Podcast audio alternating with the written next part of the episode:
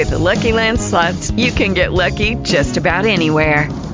This is your captain speaking. Uh, we've got clear runway and the weather's fine, but we're just going to circle up here a while and uh, get lucky. No, no, nothing like that. It's just these cash prizes add up quick. So I suggest you sit back, keep your tray table upright, and start getting lucky. Play for free at LuckyLandSlots.com. Are you feeling lucky? No purchase necessary. Void where prohibited by law. 18 plus terms and conditions apply. See website for details. Hello, it is Ryan, and I was on a flight the other day playing one of my favorite social spin slot games on ChumbaCasino.com. I looked over the person sitting next to me, and you know what they were doing? They were also playing Chumba Casino. Coincidence? I think not. Everybody's loving having fun with it. Chumba Casino is home to hundreds of casino-style games that you can play for free anytime, anywhere, even at 30,000 feet. So sign up now at ChumbaCasino.com to claim your free welcome bonus. That's ChumbaCasino.com and live the Chumba life. No purchase necessary. VGW. Void were prohibited by law. See terms and conditions. 18 plus.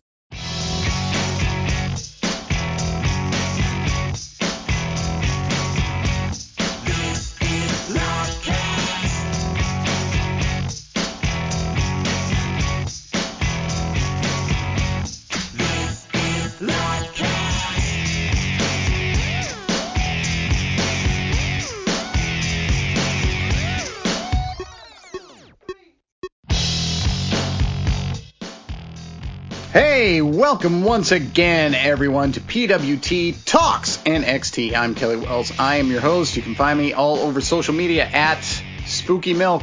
Um, Nate, you yelling at me to unmute us while I was unmuting us threw me. I almost said you can uh, find me all over social media at pwtorch.com. Um, but uh, but you can find me there. Uh, you just can't find my social media. You can find my recaps of NXT. That's what I do there. Um, did you know, listeners, that today is National Podcast Day? Um, it is, and that's very fitting because uh, this is going to be hours four and five behind the microphone for me today. Oh, a day full of talking about wrestling. It's uh, it's a lot, folks, but um, but it's NXT, and uh, and I'm somewhat fond of the product, so I guess we're good for now. Anyway, I'm Kelly Wells. That's uh, that's who I am. I already covered that. Let us go to the usual gang of idiots. Tom Staub, who are you? Man, Kelly, you and your fake internet holidays. It's always some National Puppy Day or National Matryoshka Tall Day or something. I you. wish Motivational Monday. Yeah. Uh, yes, at Tom Staup, and uh, because there were a few people behind the plexiglass tonight, including the finally back on my television screen Kavita Devi. I've been tracking that one as best as I can. Um, I and I don't think there were any last week. I made a swing through Full Sail, just got back, and there was no evidence of a recent taping. So either uh, I don't know. I was wondering after I saw the people behind the plexiglass if if the COVID outbreak changed the fact that it changed the usual taping two shows at a time thing, and it's entirely possible that they taped it and cleared out, and I just missed them. But every other time that I've swung through, um, when I thought that they were going to be there, there were still like some camera guys, uh, on, you know, packing stuff back up. So for whatever that's worth. You know, I didn't notice Kavita Devi back there. I don't notice who's behind the plexiglass, and tonight I don't even know if I could have told you for sure if there were people behind the plexiglass. I noticed last week when there weren't, but I didn't notice that there were this time. And uh, I'd like to think if I saw her, I would have uh, I would have known immediately and not said, "I wonder which six and a half foot uh, Indian woman that is."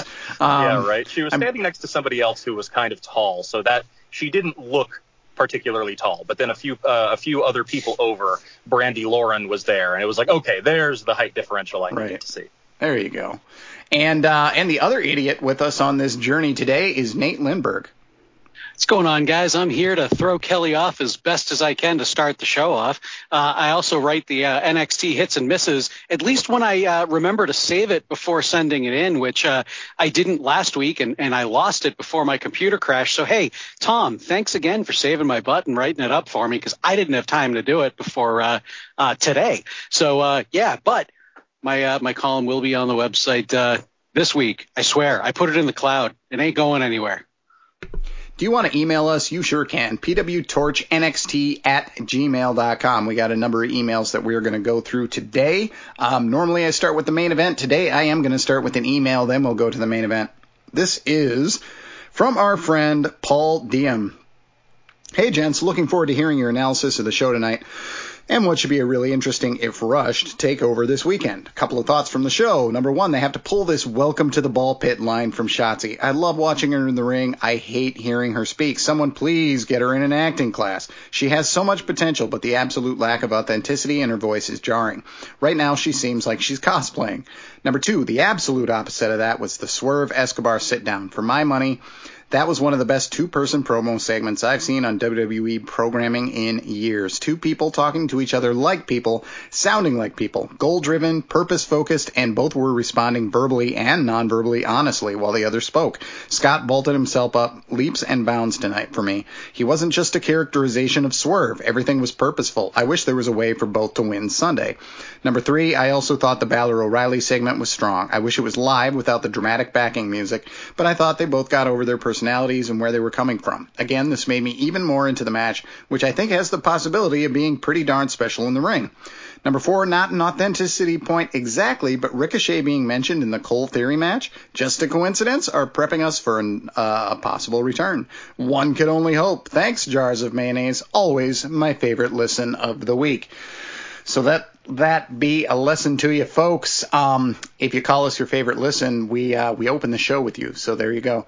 Um, yeah, authenticity is a big thing for me. It's hard because what brings so many of these wrestlers to the table is not acting. Like that's not the side of it that gets them into it. It's not a lot of um, scrawny actors like me that say I could do that wrestling thing. It's people with a wrestling background that are like, I could maybe figure out the acting thing. Um, so it's understandable that that sometimes lags behind, and uh, to get somebody who's dynamite at both, um, I mean that's the holy grail. But there are only so many of them. But uh, yeah, welcome to the ball pit. It, it, it's a dumb line. Um, in moderation, I think I can live with it. Her her delivery of it is not good. Um, and then today it had the added issue of forcing uh, because she was about to drop uh, legs on uh, on Dakota Kai, and she made Dakota just sit there forever while she yelled out her catchphrase, and it was like it was like waiting for the worm to happen, and it was like he would never lay down that long from a chop. Um, Huh, so that was uh, upsetting in a in a very good match, which we will get to. Um, I don't know if there's anything to go through on uh, authenticity. I thought that was definitely interesting enough to read, but uh, Tom, you're uh, you're on the other side of the camera. Uh, how do you feel about this? I think I think a lot of it will be worked into our analysis as we go point by point. Um, I, I, I guess I'll be in the middle on most of it because I think a lot of things like just taking the Swerve Escobar sit down, or the two sit downs. I think Swerve Escobar, the framing of it felt authentic to their characters, but they felt like they were reciting lines for the ultimate goal of getting into a video package later. Um, and then Balor and O'Reilly, I felt like the framing was odd, and it's not what I would have picked for them, but their characters it, they felt authentic in where they were coming from, and ultimately, yes, uh, uh, achieved getting me far more excited for for that match on such short notice. Um, and the yeah, the Shotzi thing. I mean, that was an excellent match. Um, maybe the best we've seen from Shotzi so far, and I've been very lukewarm on her. Um, more or less, it's it's it's kind of hit and miss in the range of lukewarm. Uh, and and tonight I was she really made me sit at attention, like, oh, this is really good. And then she hits that line, and the match just screeches to a halt. Um, so I think that that is a big problem. And I do think that the Ricochet thing is just a coincidence. As much as I would love for him to come back to NXT, um, I think that, that that was just such a memorable spot that they have replayed so many times and that has gotten shared around social media so often that when it happens again, you mention the wrestler by name. Yeah, it's um I'm kind of all in. I'm buying into uh, what you're selling on uh, on it maybe being Ember Moon. Um, although we have a very, very interesting email uh, about the possible about uh, who that could be later on that uh, that I never considered and isn't probably likely, but um, but it'll be fun to talk about anyway. Uh, let's just go to the main event and we'll work that in and uh, anything Nate has to say with uh, the rest of that because kind of have uh, a somewhat busy show, though not nearly as busy as last week. The main event was a mixed tag Damian Priest and Io Shirai versus Johnny Gargano and uh, Candice LeRae. If you set aside the conceit of how dumb it is to have a tag team where um, each person can only face one of the other team, if you set that aside, it seems like WWE has gotten pretty good at booking these in a fun way. Um, they don't feel overly important necessarily, but uh, but they do seem there was a lot of fun be, to be had here. Priest and Shirai had a bit they did before uh, a team interview with Sarah Schreiber uh, and uh, where they said they were rock stars, and it, it was it was pretty cute. I like this bit, um, and this team actually seemed like a believable pairing, uh, even uh, at least just for one night. So, in any event, uh, of course, the challengers go over as you would expect in this uh, kind of two singles champs versus two challengers um, situation before uh, in a go home show. Johnny pins uh, Damian Priest after Candice LeRae hits Johnny with the low blow. This went 10-14, so you know main event, but it was the third longest match on the show. These are more uh, showcases of uh, of fun and a little bit of tomfoolery, uh, some decent spots, and then it basically existed just to have Johnny and Candice holding the belts up high after uh, the match. Um, I think one of these, but not both, will be winning gold on Sunday. And uh, we'll get to my prediction in a moment. Let me go to uh, Nate and have you talk about uh, this main event. Sure. So yeah, like you were kind of saying, uh, intergender intergender matches, tag matches are kind of they can be a little interesting to book because you know you, you can you can only you know it's males versus males, females versus females. It's the way it goes. Um, so you know a lot of times it, it feels like uh, you know like let's say the guy tags out and you got to have both women come in the ring. You know it almost feels like the momentum of the match completely just stops and shifts at that point, um, or it feels like you've got two separate, completely separate matches going on that kind of just take a pause, take a break and then you go, you know, you, you go from the guys to the girls and yada yada. Um, but like you said, WWE has kind of done a pretty good job of making them feel a little bit less like that.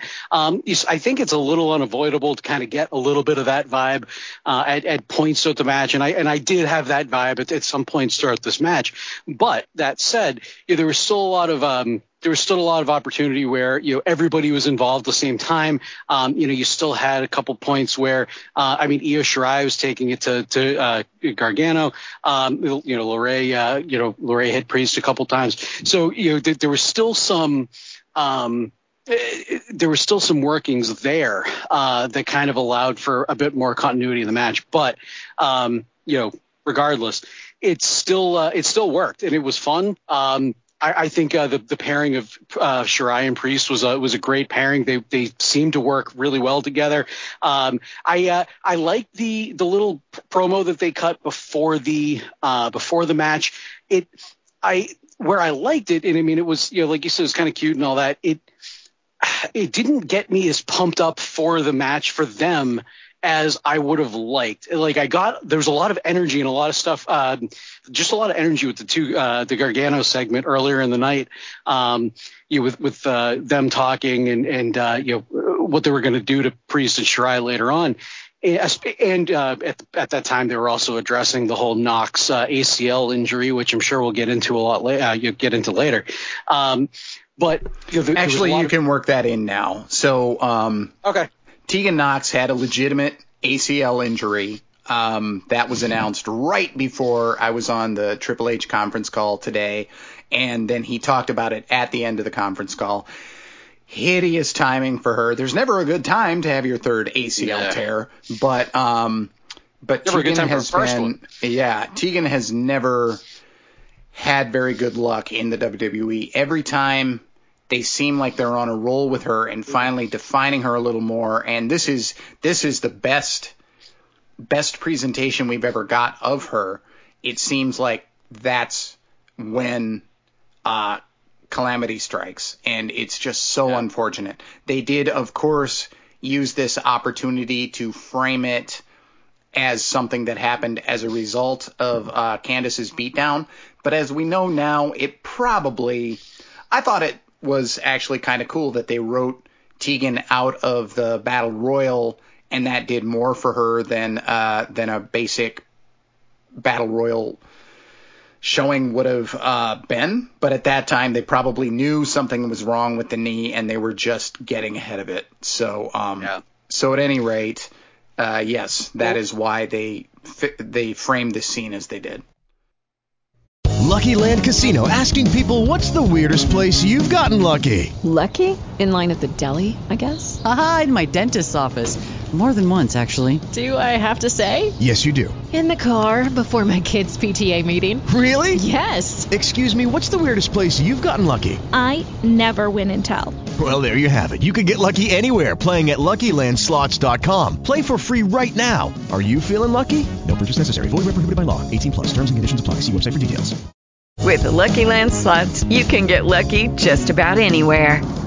This is your captain speaking. Uh, we've got clear runway and the weather's fine, but we're just going to circle up here a while and uh, get lucky. No, no, nothing like that. It's just these cash prizes add up quick. So I suggest you sit back, keep your tray table upright, and start getting lucky. Play for free at LuckyLandSlots.com. Are you feeling lucky? No purchase necessary. Void where prohibited by law. 18 plus terms and conditions apply. See website for details. If you listen to the show, you know I'm a fan of Audible. I love my membership. It's so great to lose myself in an audiobook, whether it's fiction, nonfiction, current events, or history. Or like I talked about uh, earlier this summer, for me, an arcane topic, uh, the book, The History of Bourbon. Uh, so if you are interested in expanding your horizons or diving deep into a subject you already know, there's no better way to do that than with an Audible membership a vast selection of audiobooks, an unmatched selection, in fact, on so many different topics. Right now, I'm about to dive into my latest download, which is Dan Rather Stories of a Lifetime. I also uh, just downloaded uh, a history book on the Renaissance. Uh, it's a topic that anytime I hear anything about it, I'm fascinated by it and want to know more. And now I am uh, one click away from a 21 hour book called The History of the Renaissance. And I really am excited when I'm in the mood to kind of take a break from wrestling and sports and some of the topics uh, like current events and politics. The more I learn about human history and to learn about a time when human beings just completely moved into, shifted into a whole new gear as just people, as human beings, um, creatively and and technologically. Uh, I'm, I'm just I'm super excited to, to dive into this book. So I hope you can get excited too with an Audible membership. And they make it easy because you can go and get a free audiobook right now. Just visit audible.com slash Wade or text Wade to 500 500. That's audible.com slash Wade or text Wade to 500 500 and they'll send you a link to get your free audio book. You might think, well, I don't have time to read books. Why would I have time for audiobooks? Well, that's the great thing about Audible, and this absolutely is the case with me. I turn audiobooks on when I'm in the kitchen doing dishes. I don't even need headphones or Bluetooth. I just play through my phone speakers. They're good enough these days.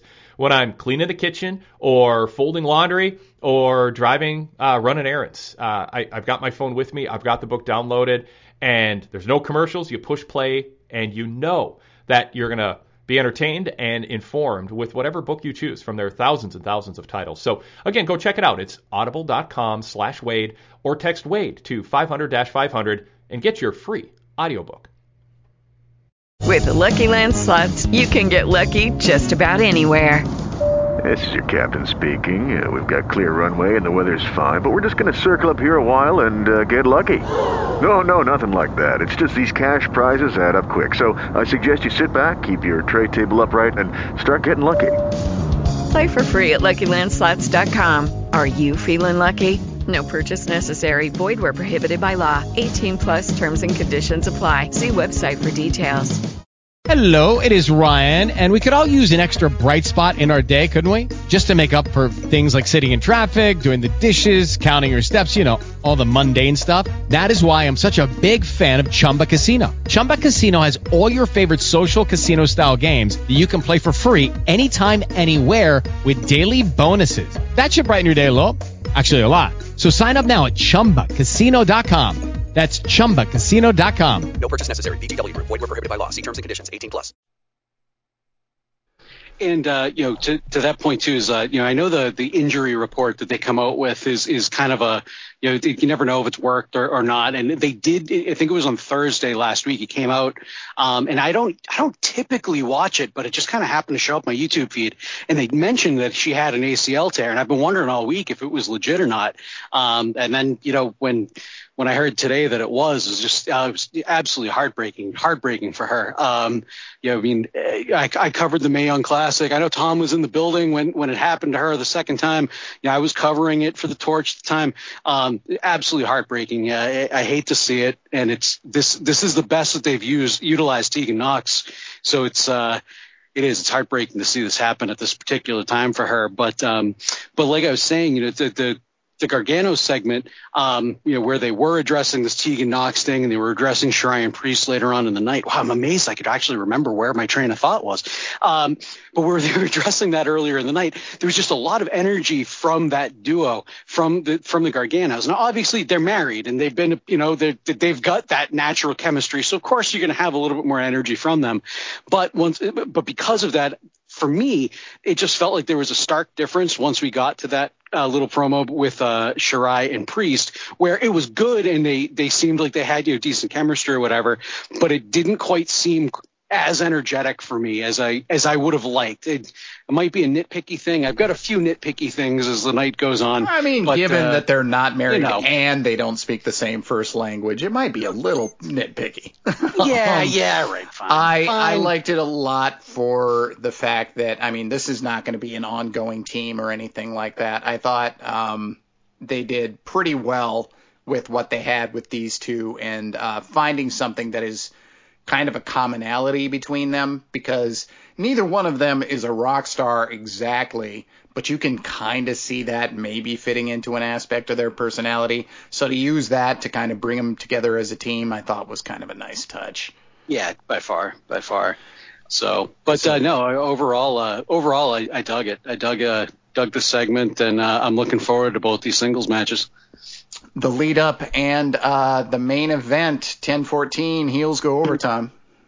Well, uh, first of all, I agree with everything you guys said about Tegan. Um, and last week, before we knew about the injury, we were saying that Candice was the absolute right pick to go against Io, not just for Candice's own reasons uh, and the intrigue at Takeover possibly being higher with Candice than than many other options, but also because it raises the stock of Candice's other feud with Tegan, and and which was uh, I mean, I love having, I love that we can say that there are tertiary women's feuds on this program, but it was the tertiary women's feud going on.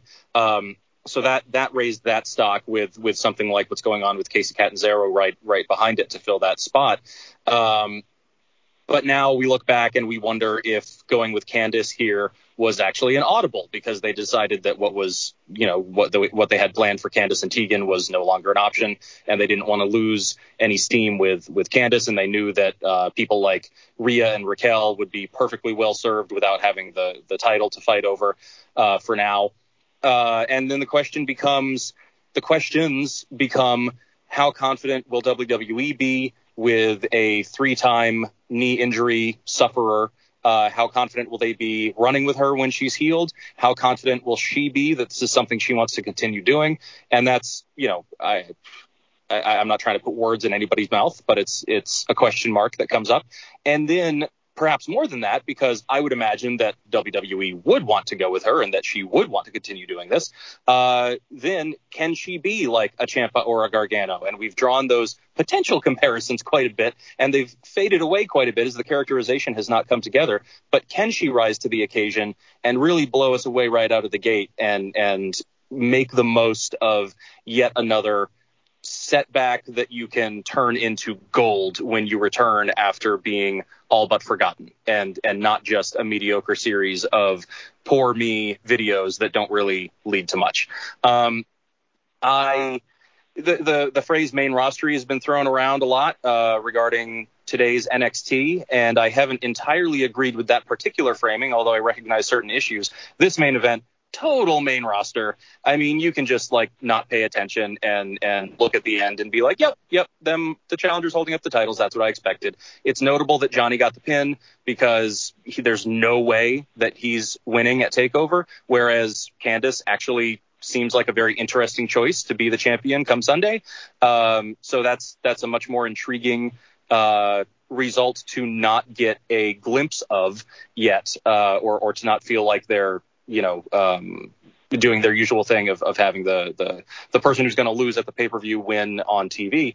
Uh, and yeah, I mean, again, I, I, I, criticize it for being main rostery and just being a, a, a way for them to take what was a really really awful, just slapdash, like, oh God, we need a North American title feud that they threw together last week and just put it, you know, continue the build.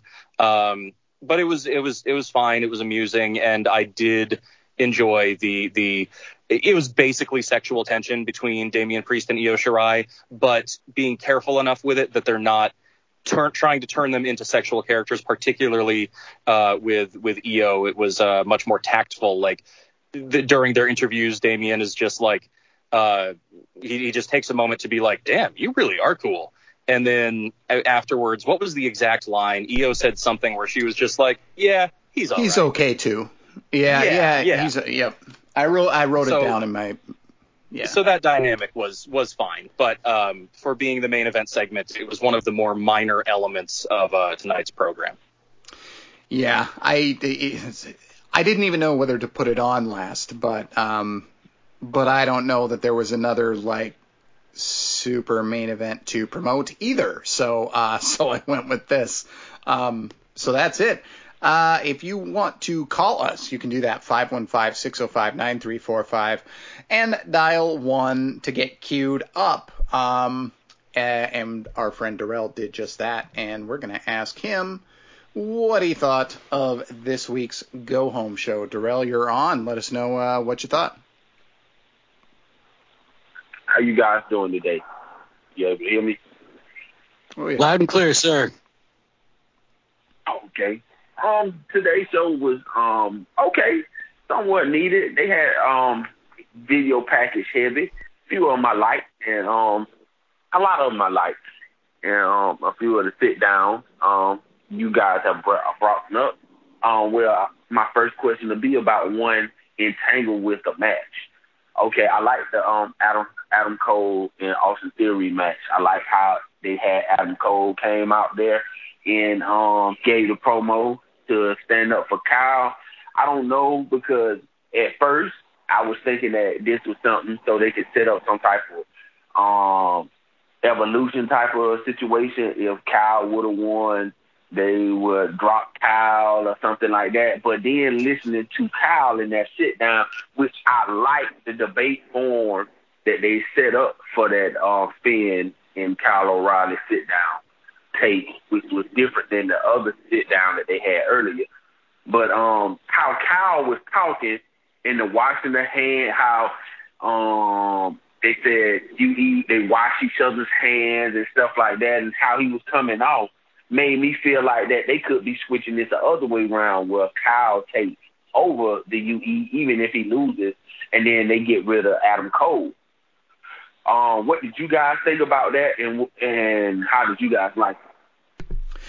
The Undisputed Era, three years after their inception, and a year or two after times where we said they got to move on because uh, they got tag team matches that are seeming samey in a lot of ways. Uh, three years after their inception, they're uh, they're really once again the most gripping thing on the show. Uh, I don't know where they're headed with this. It really seemed that Kyle and Adam we're going to land on the babyface side of things, but it might be a really effective red herring, as you say, um, where uh, Adam Cole will be the odd man out. Cole seems super um, legit. Uh, let's say authentic because uh, Paul Dean brought it up uh, as he promotes Kyle as uh, the next champion.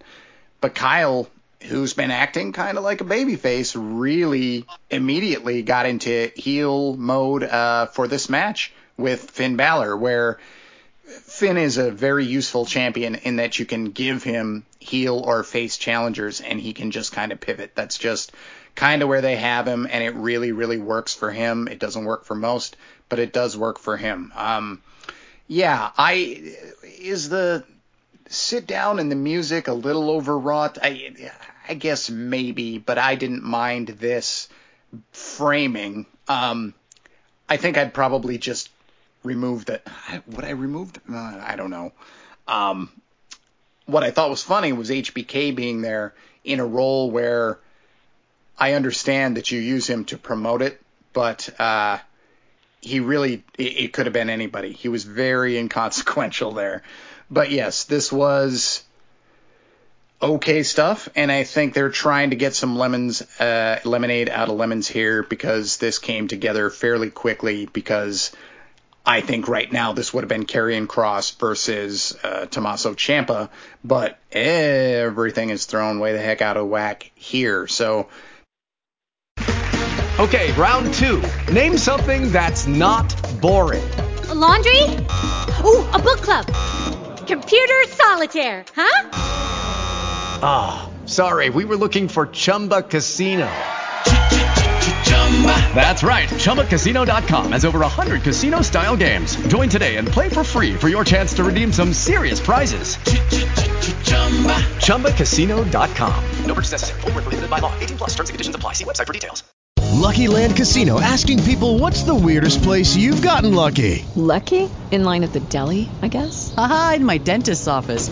More than once, actually. Do I have to say? Yes, you do. In the car before my kids' PTA meeting. Really? Yes. Excuse me, what's the weirdest place you've gotten lucky? I never win and tell. Well, there you have it. You can get lucky anywhere playing at LuckyLandSlots.com. Play for free right now. Are you feeling lucky? No purchase necessary. Void where prohibited by law. 18 plus. Terms and conditions apply. See website for details.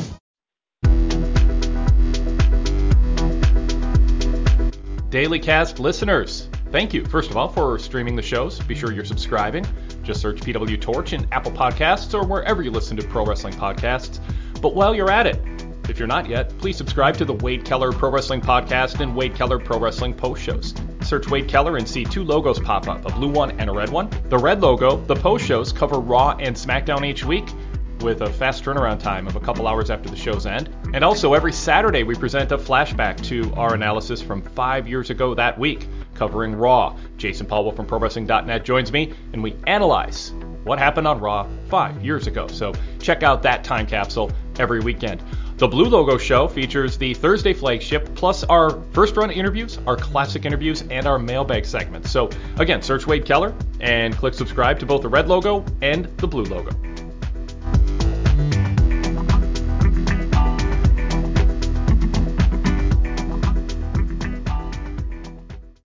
Hello, it is Ryan, and we could all use an extra bright spot in our day, couldn't we? Just to make up for things like sitting in traffic, doing the dishes, counting your steps, you know, all the mundane stuff. That is why I'm such a big fan of Chumba Casino. Chumba Casino has all your favorite social casino style games that you can play for free anytime, anywhere with daily bonuses. That should brighten your day a little. Actually, a lot. So sign up now at chumbacasino.com. That's chumbacasino.com. No purchase necessary. Group. Void were prohibited by law. See terms and conditions. 18 plus. Hey guys, it is Ryan. I'm not sure if you know this about me, but I'm a bit of a fun fanatic when I can. I like to work, but I like fun too. It's a thing. And now the truth is out there. I can tell you about my favorite place to have fun. Chumba Casino. They have hundreds of social casino style games to choose from with new games released each week. You can play for free anytime, anywhere and each day brings a new chance to collect daily bonuses. So join me in the fun. Sign up now at ChumbaCasino.com. No purchase necessary. VGW Group. Void were prohibited by law. See terms and conditions. 18 plus. Tom on that segment. Yeah, and Darrell, I noticed that in your PW Torch column, you gave Piper Niven versus Kay Lee Ray a hit. I couldn't agree with you more. That match was fantastic. Uh, really, really loved that. Um, yeah, Shawn Michaels is looking pretty good after getting destroyed with a by a chair by Randy Orton on on Monday night, which is very similar to what I said to Big Show when I met him after a Raw where he got his eyes burned by Kane, and he just looked at me and as I've, as I've told on the podcast before, he said, "It's it's just a show, kid." Just a show, kid. like, so whatever. Um, uh, we'll just we'll say that that's why it was framed like this, so we could understand that it was taped out of sequence. Um, I yeah, I speaking of the framing, I was when they said that Shawn Michaels was was doing it, I was expecting typical Shawn. I was expecting him to to strut out and and say something like, "Oh man, there's there's a takeover already. What's what's happening to my brain in this old age? That was that was quick." Uh, or something you know goofy like that.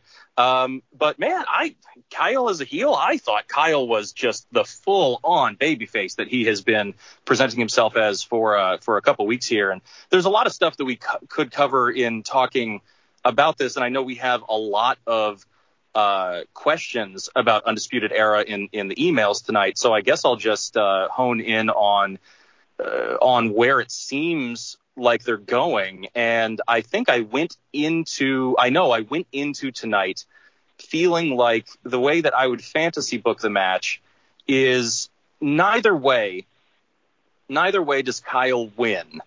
But I think I would do it in a way where earlier in the show you probably have a segment with Cole and Strong, and their Strong is just like, all right, so what's what's the plan? We're you know gonna wait until he looks like he needs it, and then we'll we'll run out and help him the undisputed era way. And Cole is more like, no, man, come on, it's Kyle. He he doesn't need us. This is this is his show. He can he can do it. This is this is all on him.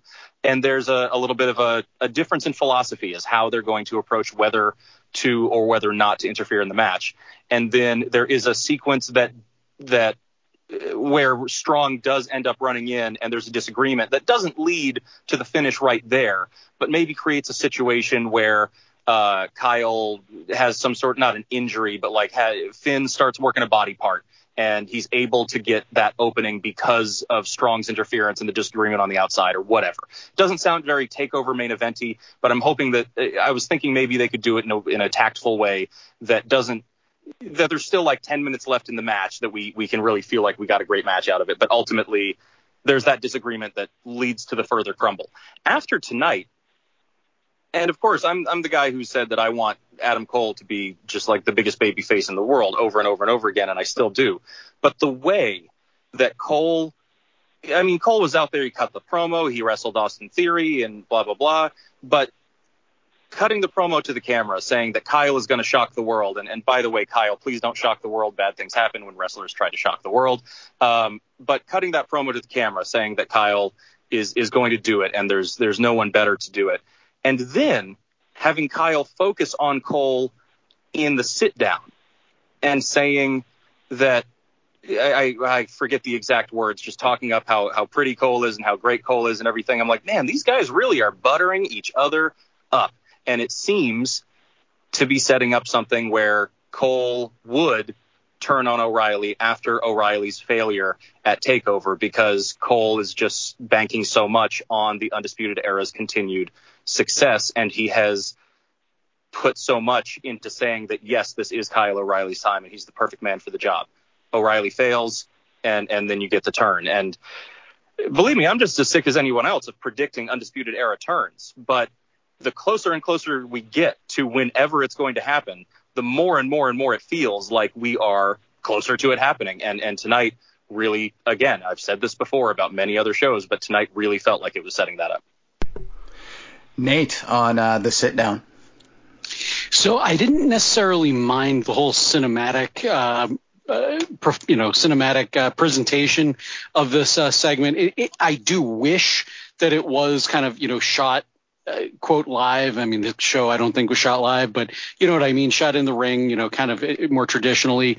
Because uh, yeah, like same thing. I was, you know, where they used Shawn Michaels so heavily to promote the segment, I was, I was kind of expecting a little bit more involvement.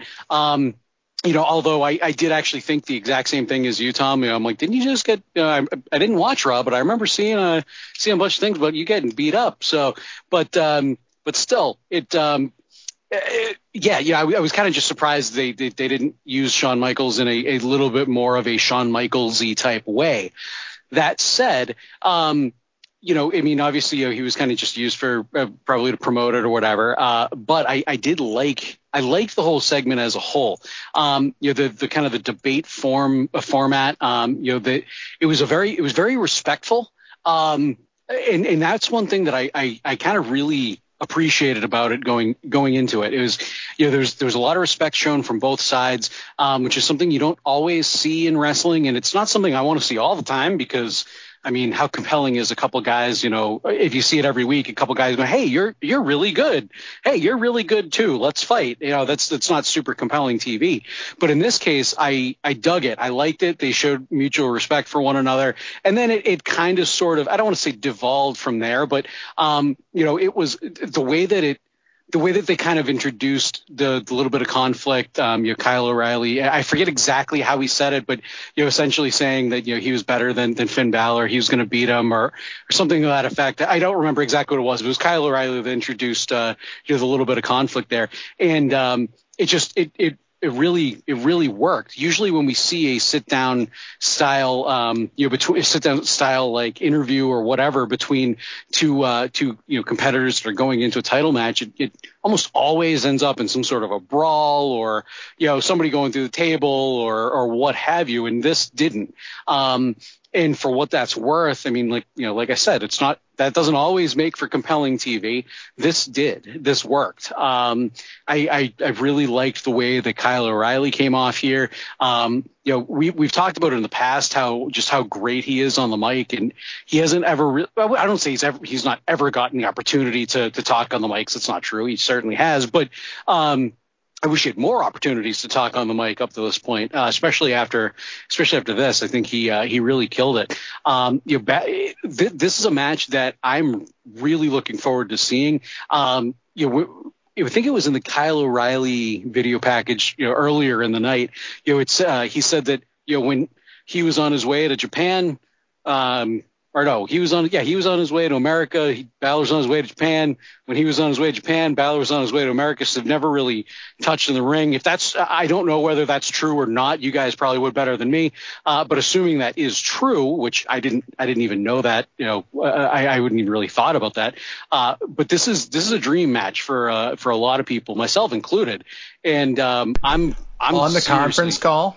On the conference call, uh, Triple H said that both guys have been clamoring backstage to wrestle each other, to work with each other. That Awesome. that is a legitimate thing that they've wanted for a while, and they had to find the time for it. Yeah, and the That's- fact that to add to what you're saying, Nate, the fact that they put that over um, Kyle in the way that you said that he did, and then Finn in the way that he was saying that this match could change Kyle O'Reilly's life. Um, it sounds extreme, but the way that he delivered it, I, I, I agree with you that both did an excellent job of putting one another over and and their desire to wrestle one another, which on such short notice made this really, really ridiculously quick build to a takeover uh, for this main event anyway. Just feel all the more exciting. Like it, it, it absolutely succeeded in making me uh, very excited for this match on Sunday. Hundred percent, and you know, and especially learning learning what Triple H said on the call there that you know these guys have been clamoring for it. Um, you know, that just makes me so much more excited for this match than I was even after this segment because when you've got two guys that really want to work together, especially two guys that are on the level of Balor and O'Reilly, you're going to have a good match. So th- I think we're going to be in for something special come Sunday. All right. Well, Darrell, what else uh, did you notice from this week's show? Okay. Um, and yes, I think we getting close to the turn, but I, I I'm still thinking that Kyle O'Reilly taking over that turn. So uh, with them turning on Cole, but it it'll be unique either way. Um, I thought with these two sit down promo uh sit down talks that they had that they leveled out the two top matches on those those cards, which is Escobar versus um Swerve, and then you got O'Reilly versus Finn. So I guess one gonna be the uh, first match will probably be Escobar and Swerve, and we finally get that NXT Cruiserweight match on the takeover. I know you guys were saying that y'all they was reciting lines, which they were, but I like the setup and the scenery of the match, and it made it feel even more important for it being that um, first title match. And I know Triple H brought up um, um, the cruiserweight title Escobar uh, on the conference call, and um, so I like how they did that, and I like how Escobar was li- um, looking with the dim lights and sitting in the big boss seat and stuff like that.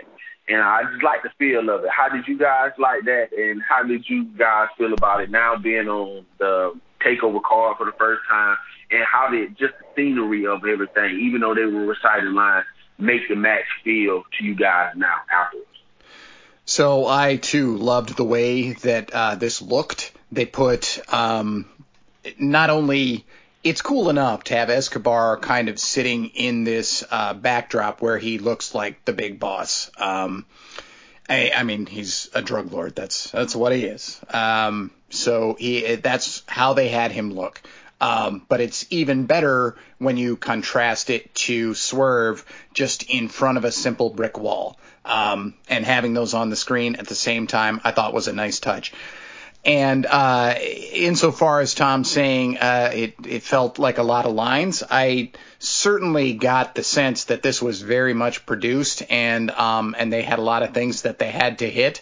But I thought they still did a pretty good job of interjecting and responding to each other and listening, which is something that a lot of uh, young actors or non-actors who get thrust into the acting gig kind of have issues with. It did seem like there was true listening going on, even though they had to say what they had to say. Uh, that I, I thought that this was pretty good, and it added a little bit more shine to me. I just wish this feud had gotten into the ring a little more. Uh, I mean, neither one of these guys really saw the ring much in the last couple of weeks, for the to the point where I gotta wonder if there was a reason that kept them out, whether uh, somebody was ill or somebody couldn't get there or what that is.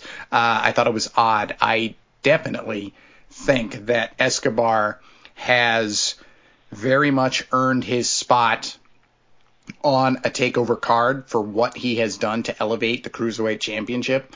Um, but we also have Swerve now, who I said recently I didn't ever want Escobar to lose the championship, but I'm at the point where I could absolutely live with Swerve winning this thing, and I wonder how much of the outcome is going to have to do with the fact that Jordan Devlin is still technically the cruiserweight champion, and if he comes back, they're going to want a babyface champion at that time for him to face. So with NXT UK back on and with travel restrictions not totally what they were, uh, it's a good question of when that'll come up. Um, but Jordan Devlin may or may not be able to come back based on the nature of uh, his transgressions, which, of course, we already know we're never going to find out about because we're not finding about, out about uh, we're not learning the truth about theory or about dream. So, um, Tom. Yeah, I mean they did sound scripted, but I don't want it to sound like too too much of a criticism. Mostly, what I'm getting at is that uh, it it sound it sounded like this segment uh, is leading to whatever this segment existed, so they can pick out some key lines that were delivered particularly well that they want to replay before the match on Sunday because I don't think they're going to give this a hype package, like a full on hype video package. I think that they're just going to, you know, like, oh, well, earlier this week, and then just play a couple lines real quick. So I think that's why this existed. And you could read that, uh, you could, you could tell uh, from the way that they were delivering it. But yes, they did fine, particularly in the case of Swerve, uh, uh, since since cutting promos was something that was considered a relative weakness of his on the Indies, even though I always thought he was suitable, but he's certainly improved uh, uh, beyond that point. Um, yeah, the fact that um, the fact that they haven't been on TV much lately, like you said, uh, and of course here, you know, not in the same location. Um, which speaking of yes I, I as I, I, sort of alluded to earlier i loved the framing of it. Uh, exactly what you're saying about escobar and swerve uh, appeared to be in a recording studio. Um, so so separately framing them as like a, a, a made man uh, um, who made himself in in ways that that are not so moral and um, and a, a, man who's trying to carve carve his own way. Um, the, that that was told in, in the, the visual framing of it. But the, yeah, they're not on screen together. They haven't been on screen with people in a while. So yeah, without getting into specifics, I definitely it definitely ran through my mind like, hmm, well, this person has been pictured with this person on social media recently, and this person was conspicuously absent from TV last week when we got news of the outbreak. Hmm, hope these guys can make it to Sunday. So that's that was definitely uh, that was definitely there. Um, and uh, yeah, I think there was probably one other little detail I wanted to point out, but it's slipping my mind. It was it was fine. Um, yeah, the two biggest matches on Sunday, as Darrell said. I mean, the best built for sure.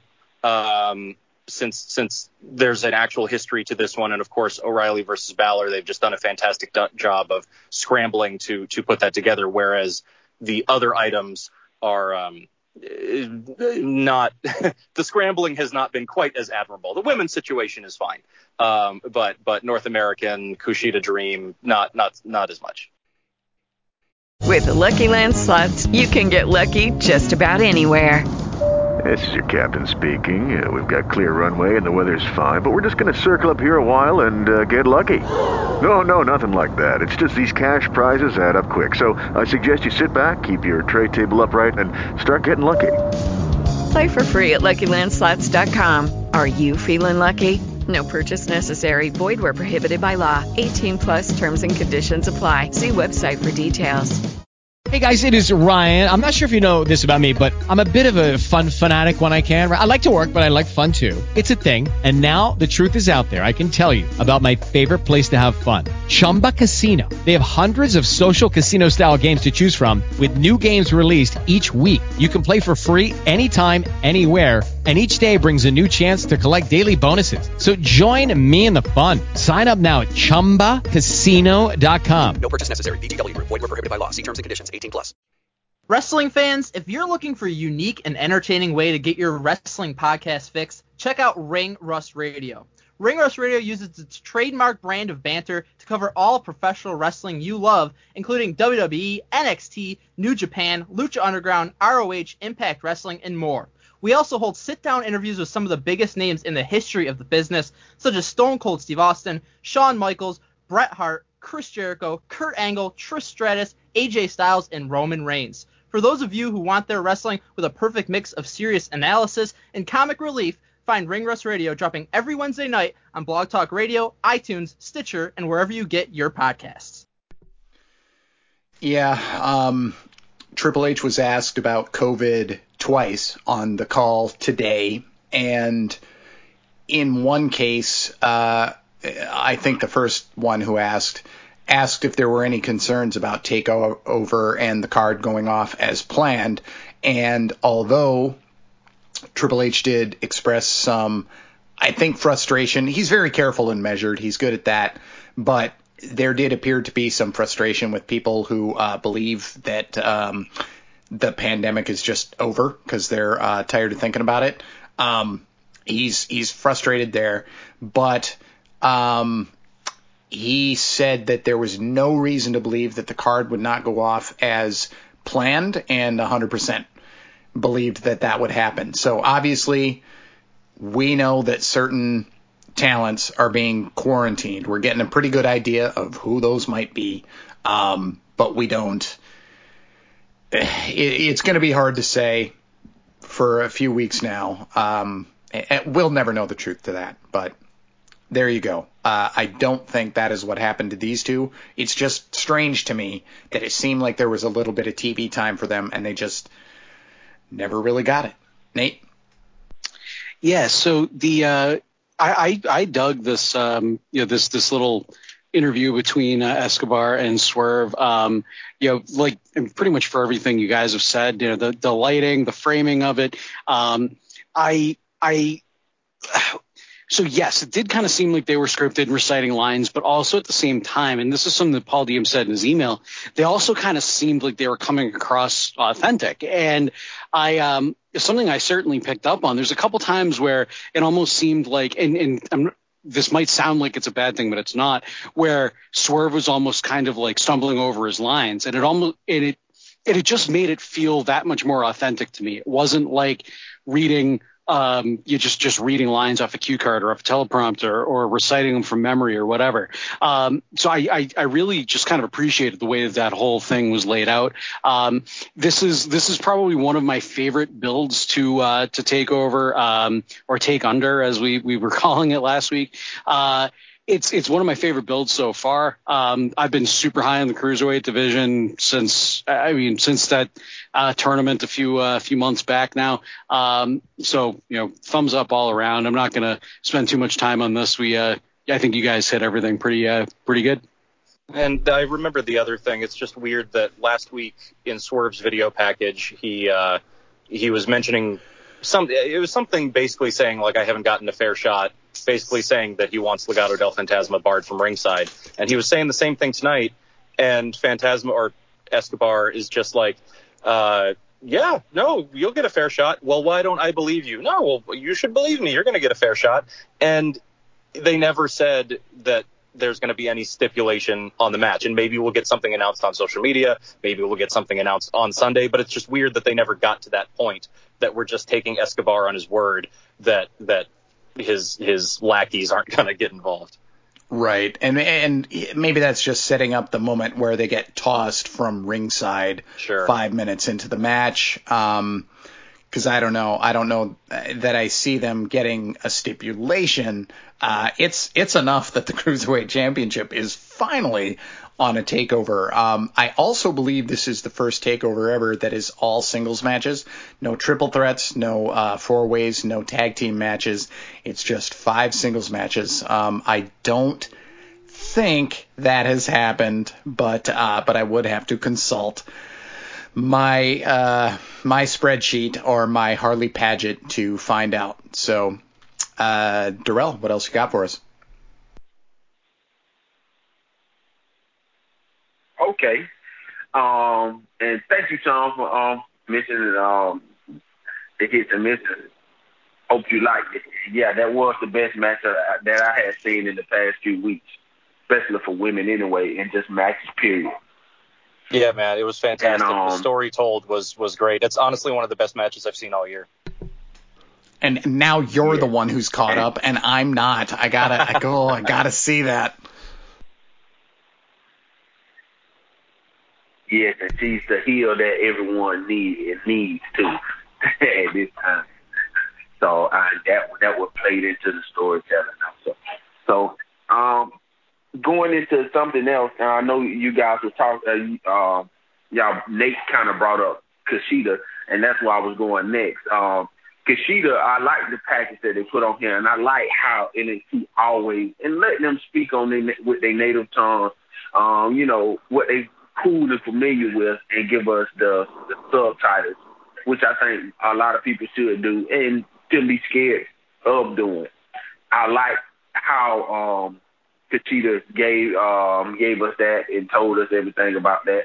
So I want that made me feel like I want to see what they're to do with this um Kushida match, and hopefully it's a nice match, nice long match, and hopefully he goes over and they can start a process of building Kushida up for maybe a potential uh, NXT um, championship match since he did. I think this is his first takeover uh, as same as the NXT title match. So, uh, or even uh, title uh, NXT championship match. So, what do you guys think? Which route would you guys like to see him go, and which route do you think they'll have him go? And how would y'all like the outcome of that? Kushida, my man. Um, love this guy, obviously. Love that uh, that he is a project right now. Coming back, he's vicious. Um, and he, I too love that he's uh, speaking in his native tongue, and they're giving us the subtitles. We've come a long way from when I was a 12 year old kid, and people spoke in other languages to get heel heat, just to get booed because they knew more than one language. Uh, that is not the case anymore. So Kushida uh, speaks in his native tongue. Um, he he always spoke with a flair. So in New Japan, if you win the main event of a show, you get mic time. That's how they always do it. Uh, if you're not in the main event, you almost certainly are not going to get uh, mic time on that show. Uh, but you will get to do some backstage stuff afterwards. But the uh, but the only one who speaks in the ring is usually the winner of the main event. Kushida did that a lot because he was the ace of their junior division, and they have a guy who translates and tells us what he's saying. And his turns of phrase were always so weird, and he has such a great flair, and that just continued here, uh, where he said he was um, he he's the time has come to gear up a notch and go ballistic. I'm going to explode at Takeover and dance into the core of NXT. God, I love that man. Okay, so Kushida versus Tony Nese. Um, I kind of chuckled when I saw Tony Nese because I was like, Kushida just needs to flatten somebody here. And uh, Nese comes out to the ramp, and I go, that'll do nicely. Uh, two minutes and 12 seconds. Kushida. Um, repeats a couple spots simply for the sake of looking um, ruthless and puts him down with the hoverboard lock. Does not do it with the flip from the top rope, which is a great flair, but doesn't necessarily work with the no nonsense, not no nonsense Kushida that we're starting to get. I do expect him to. He's not going to flatten Dream quick, I don't think, unless they don't care if Dream has any stock after this.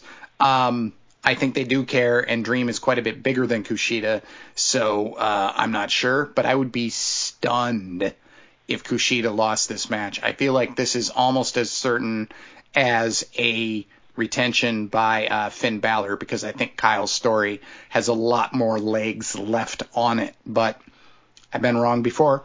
Uh, Tom, Kushida versus Tony Nese and uh, the continuing changes in Kushida. Yeah, Back to the Future Kushida is not for me. Um, never quite connected with it. Uh, Family Man Kushida was fine, but it had a ceiling. And I kept on saying, uh, for various reasons, that I felt Kushida was, uh, it was inevitable that he was going to return uh, to the cruiserweight scene to eventually become the champion. And that's still a great option for him. And I never meant that as like, well, that's where, you know, he's just going to have to be the cruiserweight champion. I meant it as a good thing for him.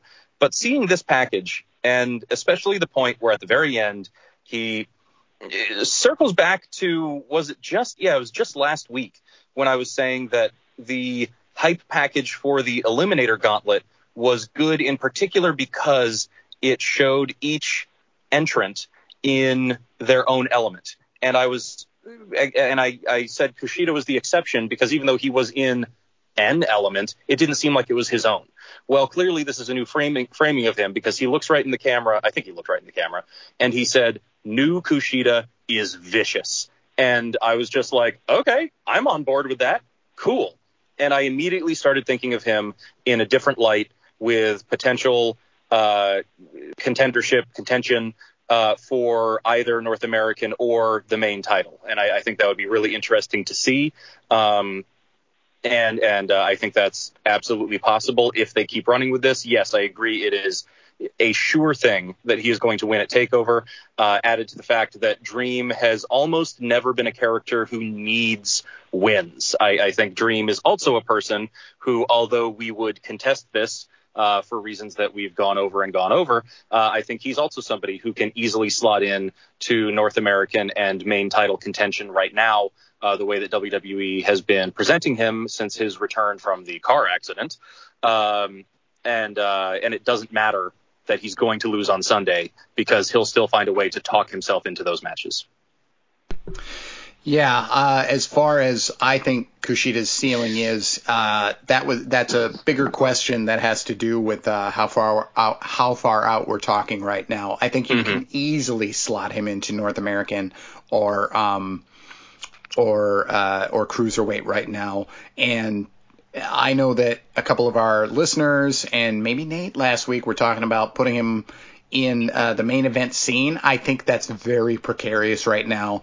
And if it doesn't go right and it doesn't just break right for him, uh, he's going to be a full on reclamation project that they might not even bother with again. I think it's uh, too early for that, but he's now on a path where I can see that end game maybe happening, but I'd be totally fine with North American or uh, cruiserweight. Nate. Uh, in my defense, that's pretty much exactly what I said last week. I said I could see him dancing with the main event, but if he if he failed, uh, it would be it would be a big climb back uphill for him. Um, you know, to to kind of get back to where he is now. So.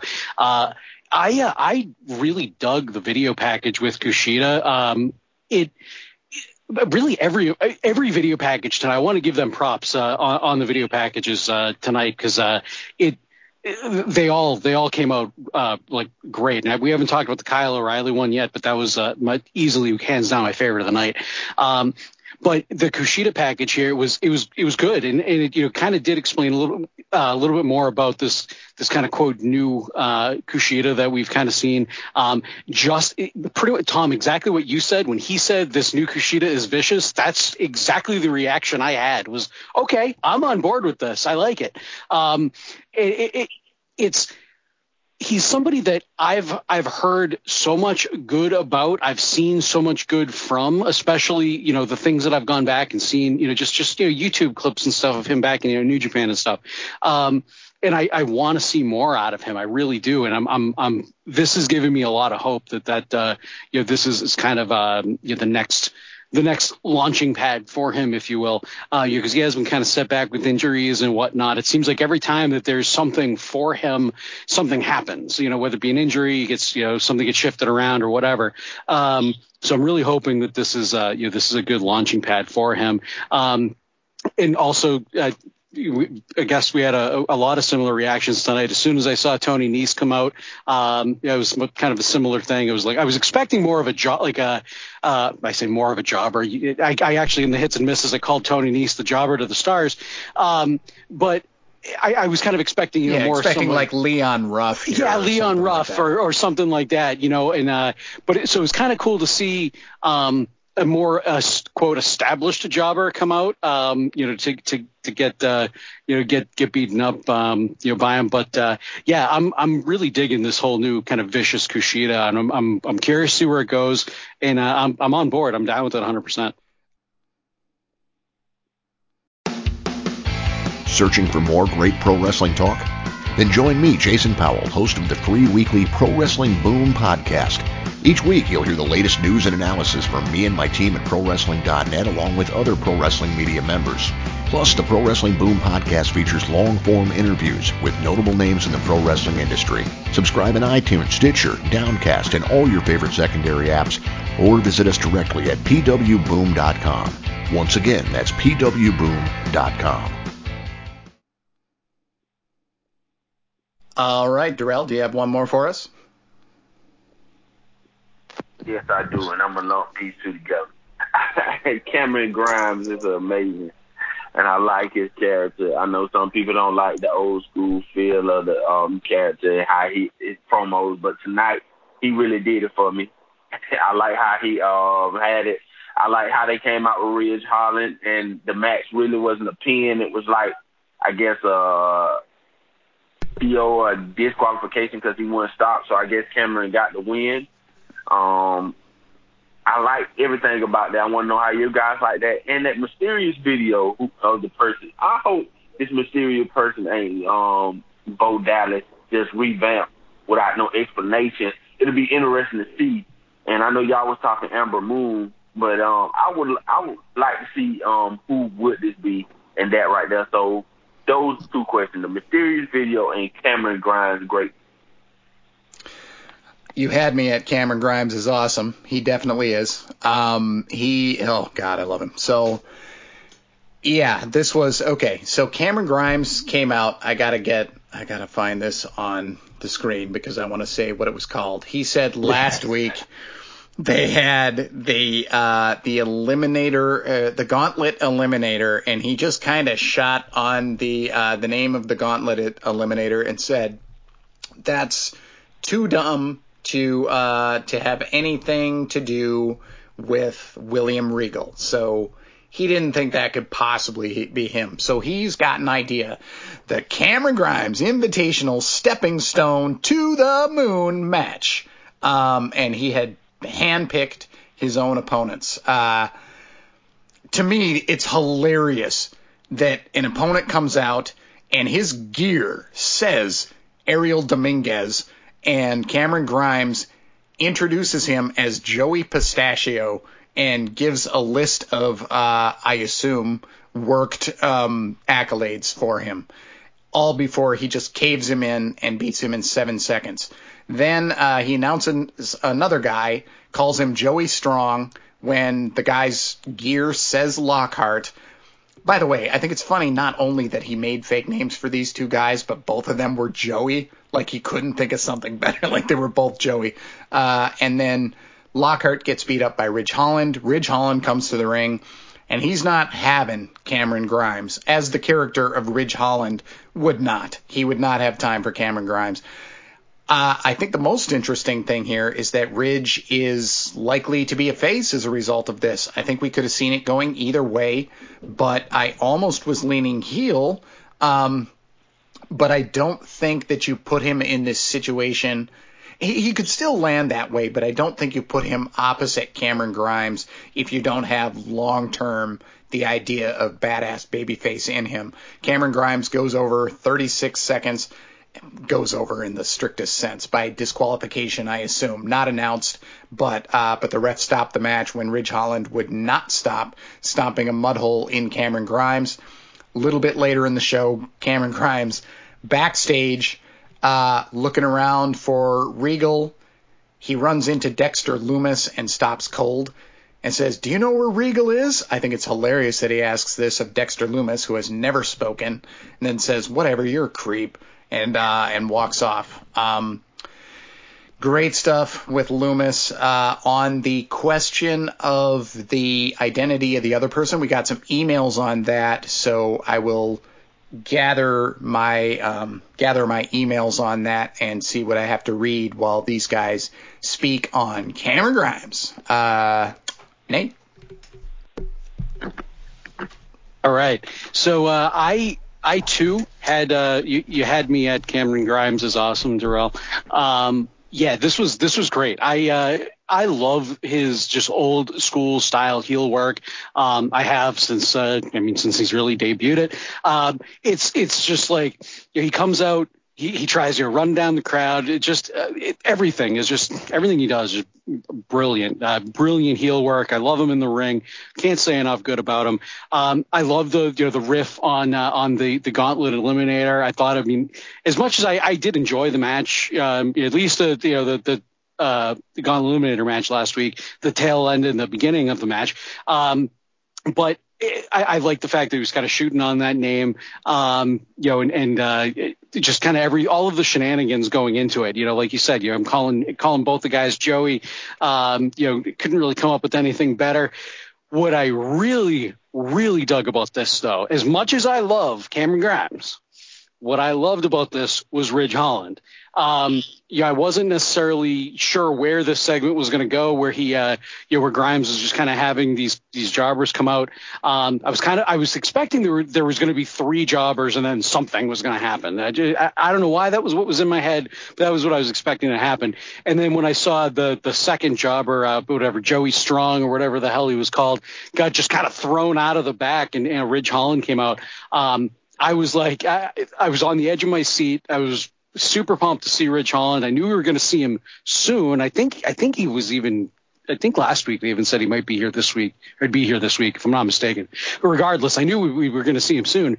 Um, we were coming down to the ring, getting in the ring with Grimes. Um, I wasn't I wasn't necessarily expecting them to go to a match between them either because you know where this was kind of like a um, you know a, a faux tournament thing.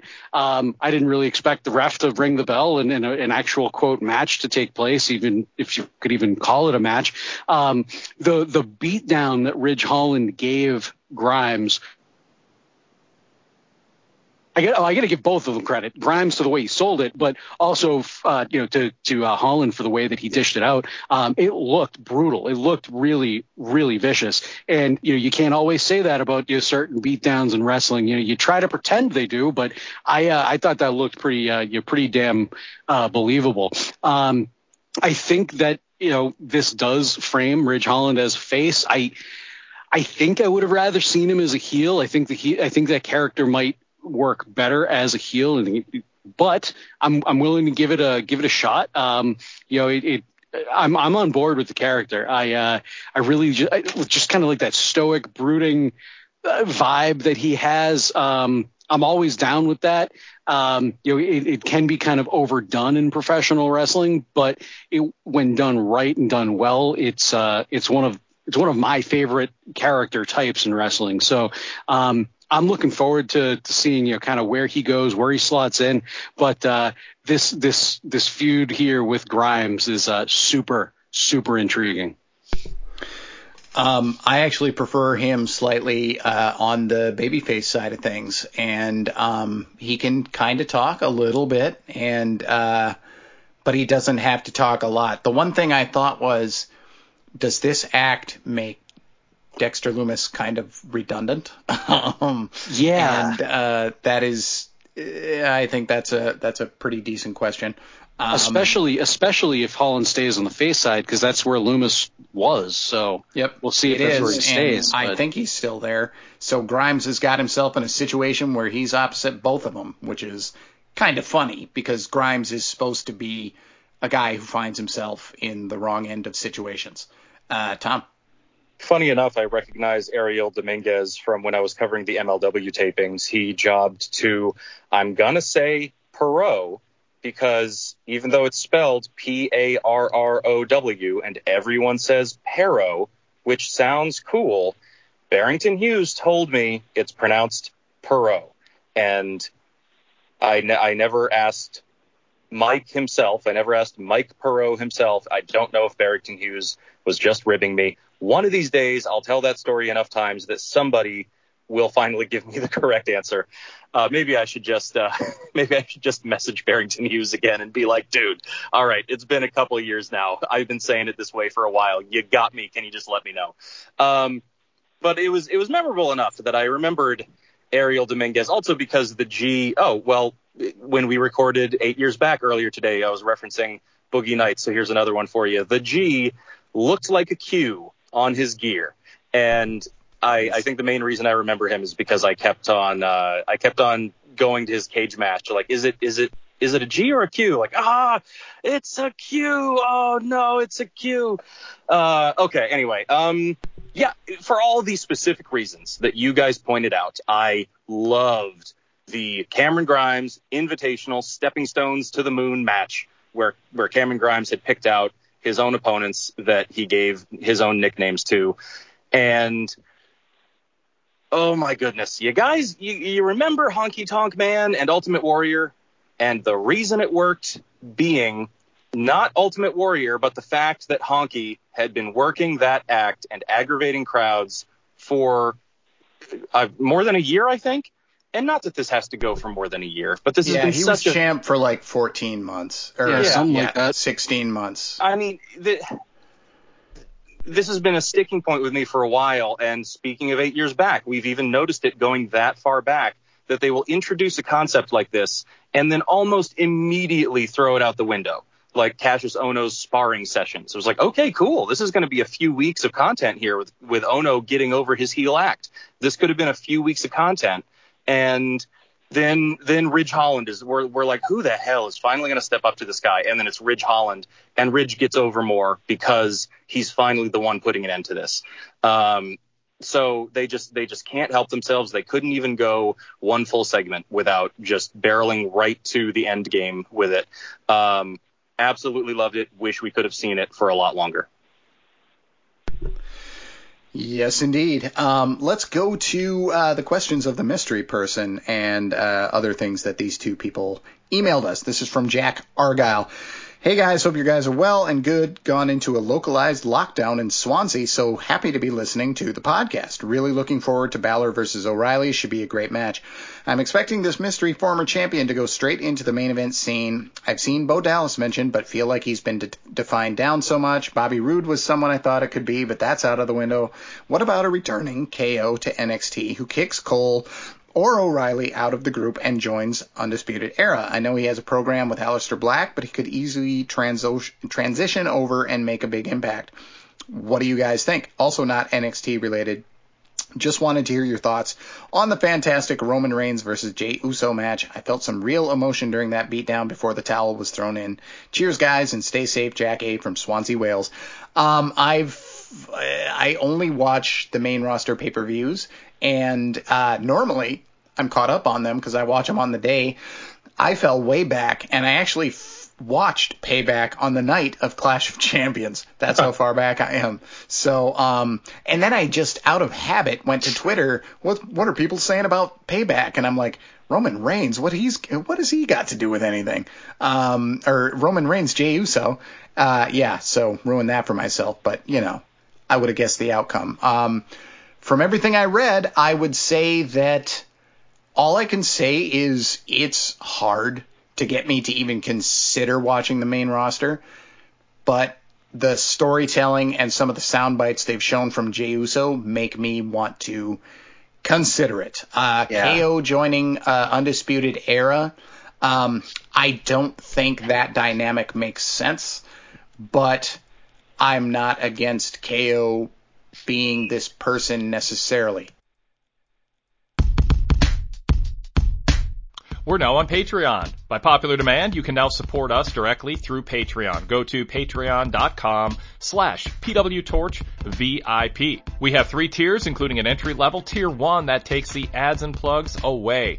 You can have the VIP versions of the Wade Keller Pro Wrestling Podcast, Wade Keller Pro Wrestling Post Shows, and the PW Torch Daily Cast. That's 14 podcasts per week, but with the ads and plugs edited out. Plus, you get the VIP after shows. Don't be left out anymore from those for just $4.99 at patreon.com slash pwtorchvip. We also have a second tier and a third tier where you can upgrade to get other VIP content, including other VIP podcasts and the PW Torch newsletter, the current ones and 20 years ago version. So go check it out, patreon.com slash pwtorchvip.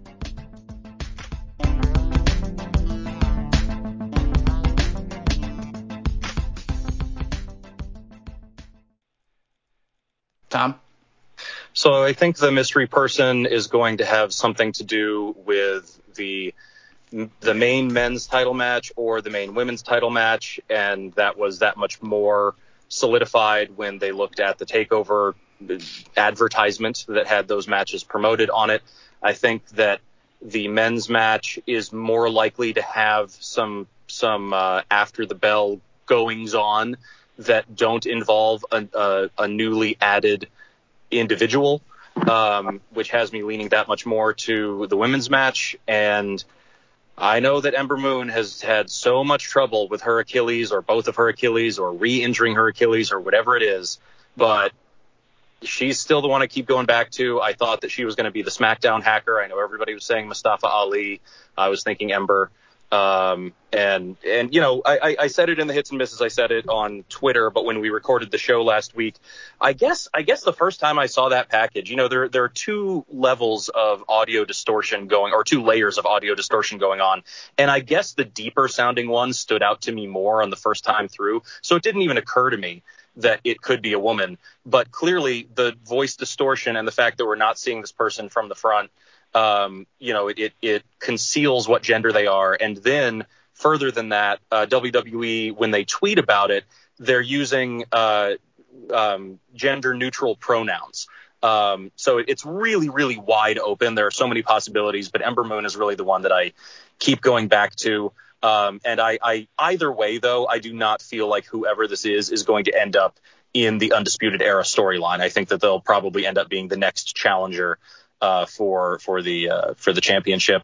Um, and the uh, uh, oh my gosh, yes, Roman Reigns and Jey Uso. My my hot take on Twitter right after it happened was it's one of the best wrestling, uh, best examples of wrestling art that I have seen. Um, this was incredible. It was cinematic in in a sense, not in the way that we've come to use it in 2020 regarding wrestling, but it, it was like you know, we've had matches like uh, John Cena and Bray Wyatt that try to evoke The Dark Knight, and we've had so many matches that try to evoke various uh, Rocky movies.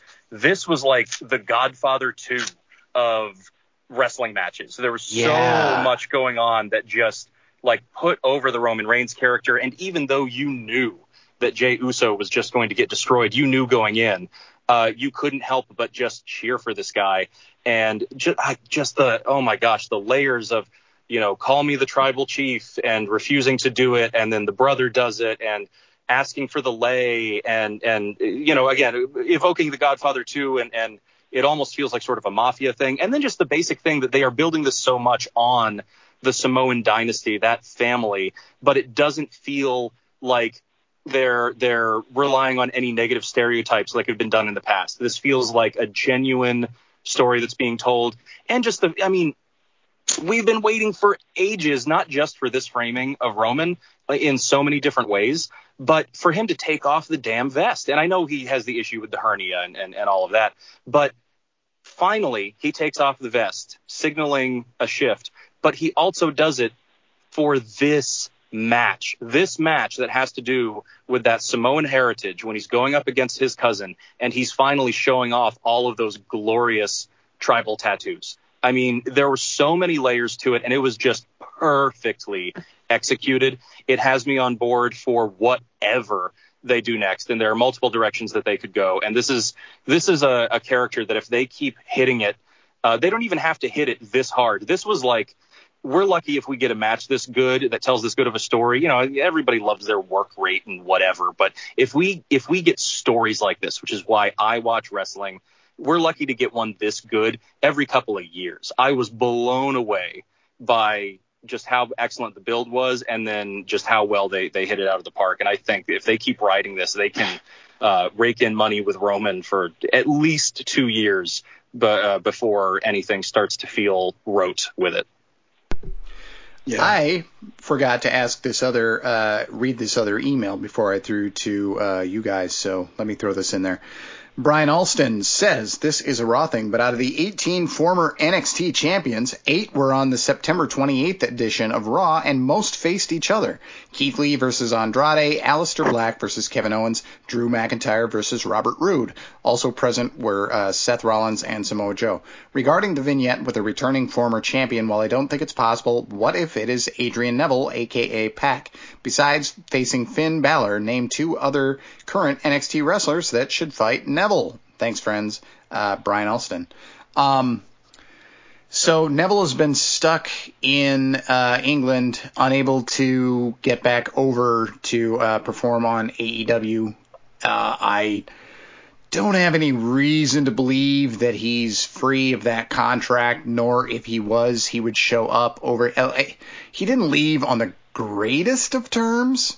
Um, I, I don't know how spicy it all was, but uh, I know that he was frustrated with what he thought was um, a glass ceiling that he just would never break through. So it's hard to believe he would go over for anything less than a ton of money. Um, and I'm not sure that's what really drives him.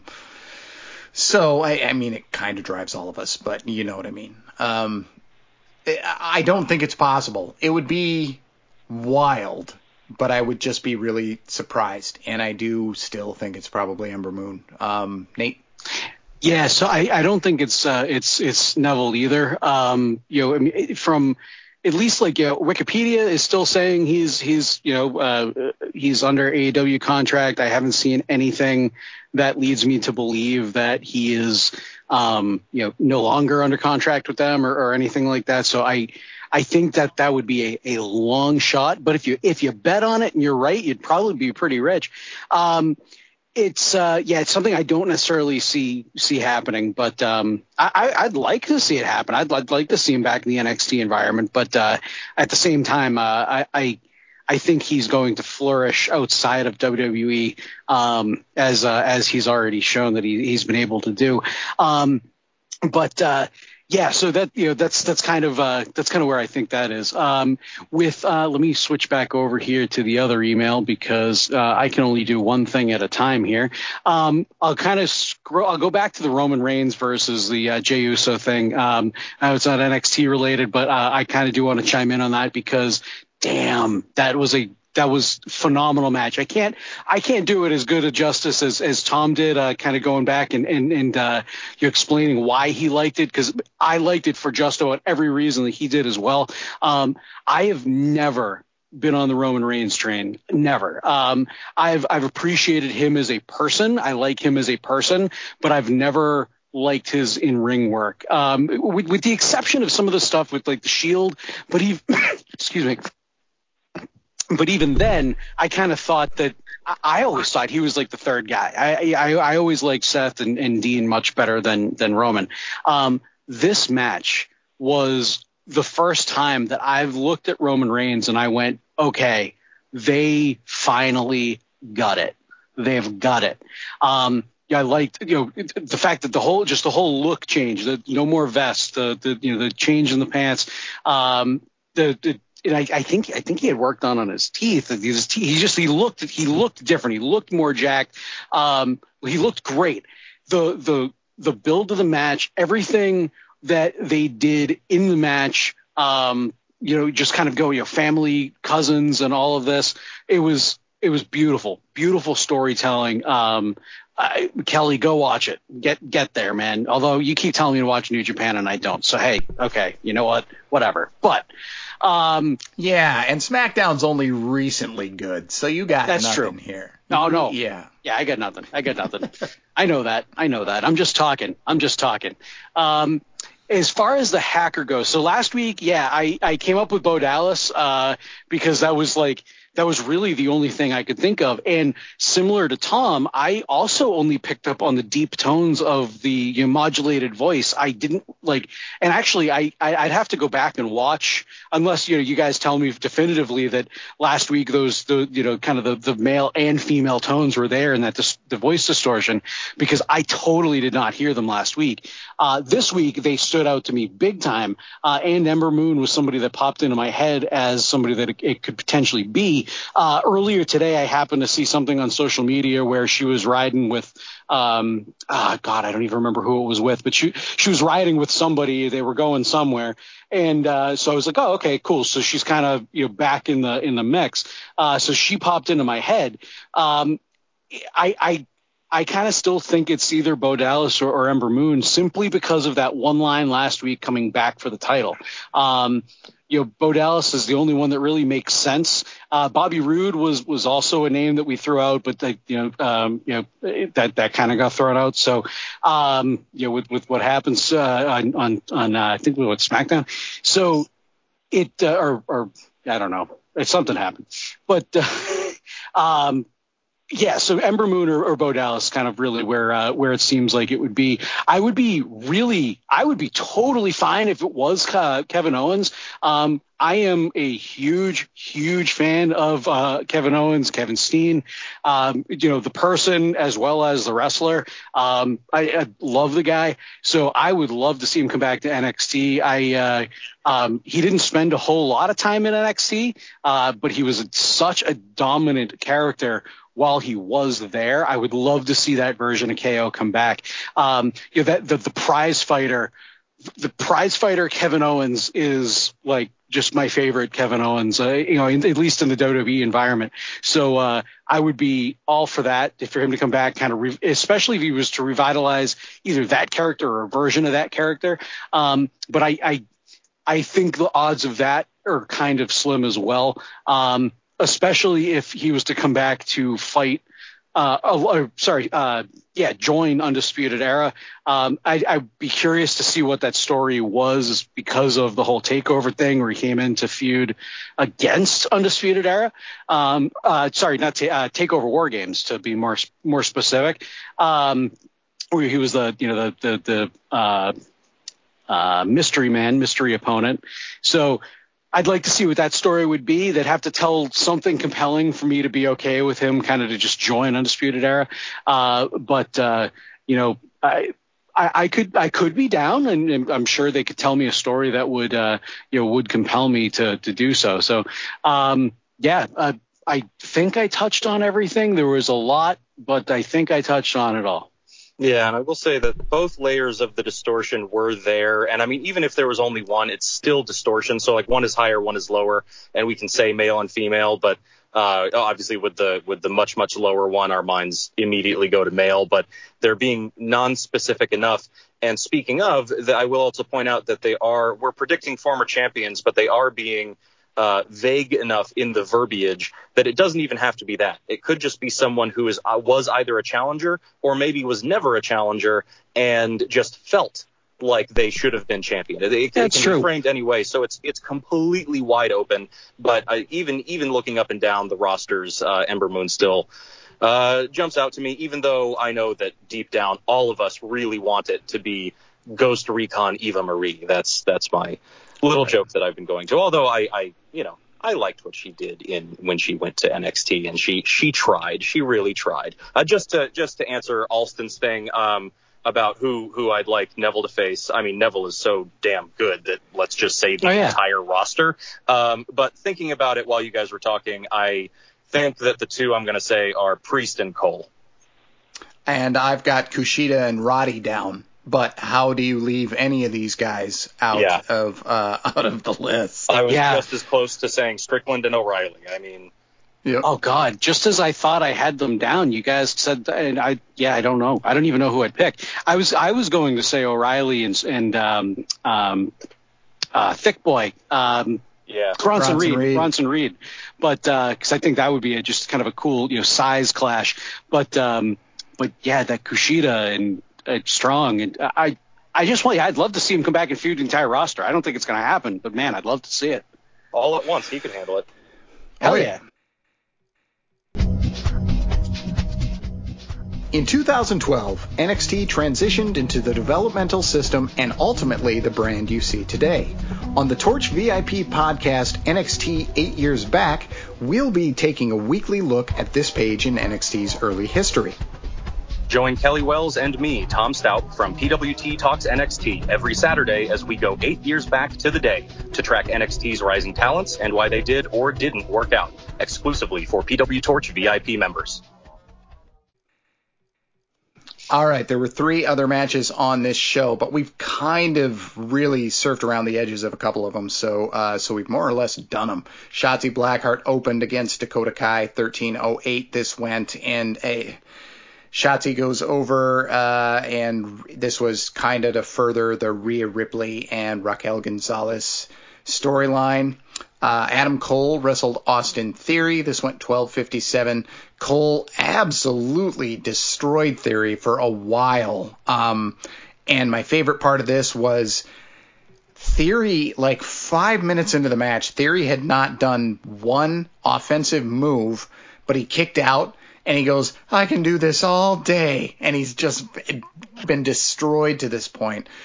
If, it kills me that Theory's got this um, other side that we don't know a lot about uh, because he's really, really good at these aspects of uh, being a heel. Yet, yet again, he gets a lot of minutes with a high-end guy, and yet again he loses. Kayden Carter beats Xia Li in a match that is, it seems kind of like they repeated the last step, but uh, but Li again sort of turns heel here on Kayden Carter when uh, she won't shake her hand, um, but she's understandably frustrated because uh, she just lost on a roll up to a lower card person in three minutes and 23 seconds. So so I get it, Xia, I get it. So eh, Shotzi and Dakota, Cole in theory, Kayden and Xia, I, I know we kind of covered the first two, and there's maybe not a lot to sink our teeth in on the third, but we still got some emails as well. So there you go. I rolled them together, Tom.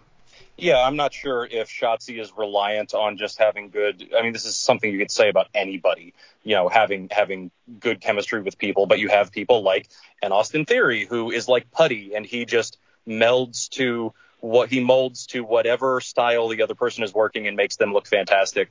Uh, Shotzi, it really seems like it ha- it's got to be the right opponent for her.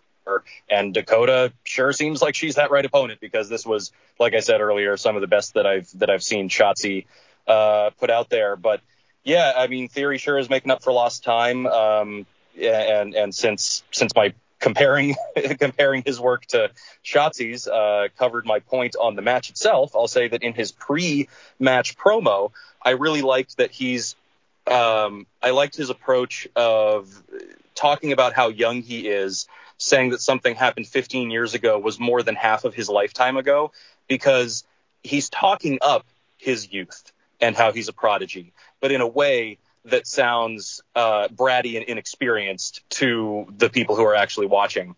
Um, so I thought that that rode that line nicely. Um, Kayden Carter, Kacy Catanzaro, and Xia Li are always welcome on my TV screen. I like that they're getting this time. Um, if if if Kayden Carter, I know that they wanted to do the roll up thing, but if Kayden Carter is going to be winning matches, I want her to be doing it with that cool submission move that I always talk about her doing. And the one time we've seen her do it on TV, I don't feel like she quite hit it the way that I've seen her hit it in dark matches. Um, but uh, but for for as cool as it was to see Carter wrestling a singles match on TV again, uh, this was really about leading to uh, Li versus Catanzaro, and Catanzaro feels like she is uh, she's she's in those starting blocks, or or on, I guess it's on on the the starting blocks here uh, for even though she's being framed in this tag team, it seems like she's really uh, being positioned for a again I, I, I, use the word careful with her. Um, you know she she's been an interesting one to track that they they've been careful with her but I think they're finally at a point where she has connected the dots enough in a way that we hadn't seen. She had connected them prior to her hiatus that they can keep on popping her on TV in in these ways putting her in these tertiary uh, uh, segments. And eventually you can look at her as a title contender um, maybe not one who's going to win, but an interesting title contender with a story to tell, uh, who is captivating not just through her athleticism, but in the the you know David versus Goliath story that she's going to tell up against pretty much any opponent she's in there with. Um, I'm very hopeful for for her, and it seems like she's in the right position right now. Nate on uh, on those three matches.